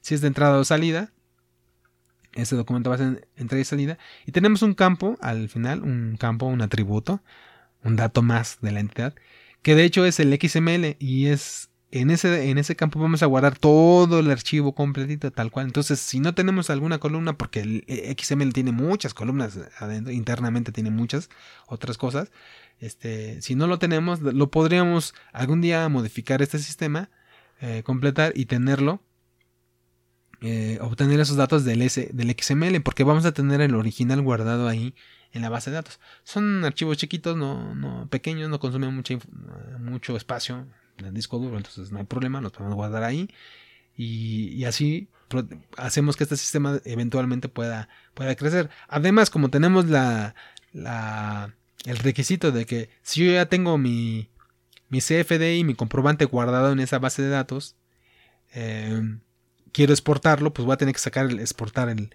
el, original. Entonces ahí lo tengo guardado. Para eso es ese campo también. Si se dan cuenta también estos campos que están aquí, estas entidades, estos atributos de esta entidad, todos están dentro del campo XML, pero no los quiero tener ahí para ingresar y buscarlos. Los quiero tener afuera porque son los que uso para los reportes o la navegación que habíamos hablado, ¿no? Yo voy a, para la navegación voy a utilizar la fecha hora, que si son entrada o salida, para los reportes voy a requerir el importe IVA total porque voy a hacer suma, este, para los reportes también voy a querer si vienen de un RFC o, de un, o, sí, de un RFC para identificar a los proveedores o a los clientes que más me compran, etcétera, etcétera. Entonces todos estos campos que yo ya estoy aquí, que yo ya saqué, todos estos atributos que yo obtuve son un grupo pequeño del, del todo el global pero son los que me sirven para el sistema, para los requisitos que se definieron eh, en el capítulo anterior. Entonces, por eso se hace un análisis y un diseño. primero se definen los requisitos, qué es lo que vas a querer que haga tu sistema, y con base en eso, o revisando eso, puedes definir tú, tú haces, un análisis y puedes definir un diseño. Ese diseño, pues, básico, es la base de datos y también los programas que vas a utilizar, eh, qué, qué funciones vas a tener, etcétera, etcétera. Y esto es así, entonces, en general, lo que vamos a, programar, porque ya vamos a empezar a programar en, el siguiente, en el siguiente capítulo. De hecho, más bien yo voy a empezar a programar, voy a generar este sistema, lo voy a generar con la herramienta de Scriptcase y en el siguiente capítulo ya lo van a poder revisar, yo les, les avisaré, ya pueden ingresar al sistema y bueno, de ahí en adelante y van a poder utilizarlo y sacar comentarios y todo. Y entonces habremos cumplido un ciclo. Tal vez generemos un nuevo, un nuevo capítulo todavía sobre este círculo, sobre este ciclo, perdón, que es este lo que va las otras etapas que van en el desarrollo de software que pues, a lo mejor es implementación y, y, pruebas porque hay que probar el sistema no entonces a lo mejor tú puedes entrar y hacer unas pruebas pero bueno ahí vamos a ver algunas cosas. Y quizá un mantenimiento porque el sistema al final tiene que estar vivo. De hecho ahí lo vamos a mantener en el sitio web que ya les mencionaba que es eh, compass.abcweb.mx ahí van a poder ingresar. Y bueno hay que darle mantenimiento. El sistema ahí va a durar mientras que lo más que podamos, años, esperemos, no sé, bueno, lo, iremos mejorando. Este es el primer ciclo. Haremos ciclos de este software y de otros, a lo mejor hacemos otros sistemas. Se aceptan sugerencias, por eso siempre les, insisto, pueden escribir sugerencias, quejas, otros sistemas, este, ideas, y los vamos a ir haciendo. La idea es ir revisando poco a poco y nos vamos a ir acercando a todo lo que es el desarrollo de software. Espero que les sirva a toda la idea. Es no, no, no tanto los técnicos. Digo, no, ya les había dicho, no son, obviamente no los vamos a correr, ¿verdad? Si quieren aprender o ver o qué se hace, este, es compartir. Pero bueno, la idea es que la gente que no, no utiliza, no tiene esa ingeniería de software, esa, esa formación, lo puede hacer, porque al final de cuentas todos los negocios, o la mayoría, y más en esta época de informática, pues se van a necesitar, necesitamos sistemas, necesitamos negocios que vayan mejorando cada vez más. Entonces, bueno, este, el próximo veremos este sistema y iremos definiendo nuevos ciclos, nuevos sistemas, nuevas cosas. Hasta aquí lo vamos a dejar hoy. Gracias, voy a construir el sistema y nos vemos en el siguiente capítulo.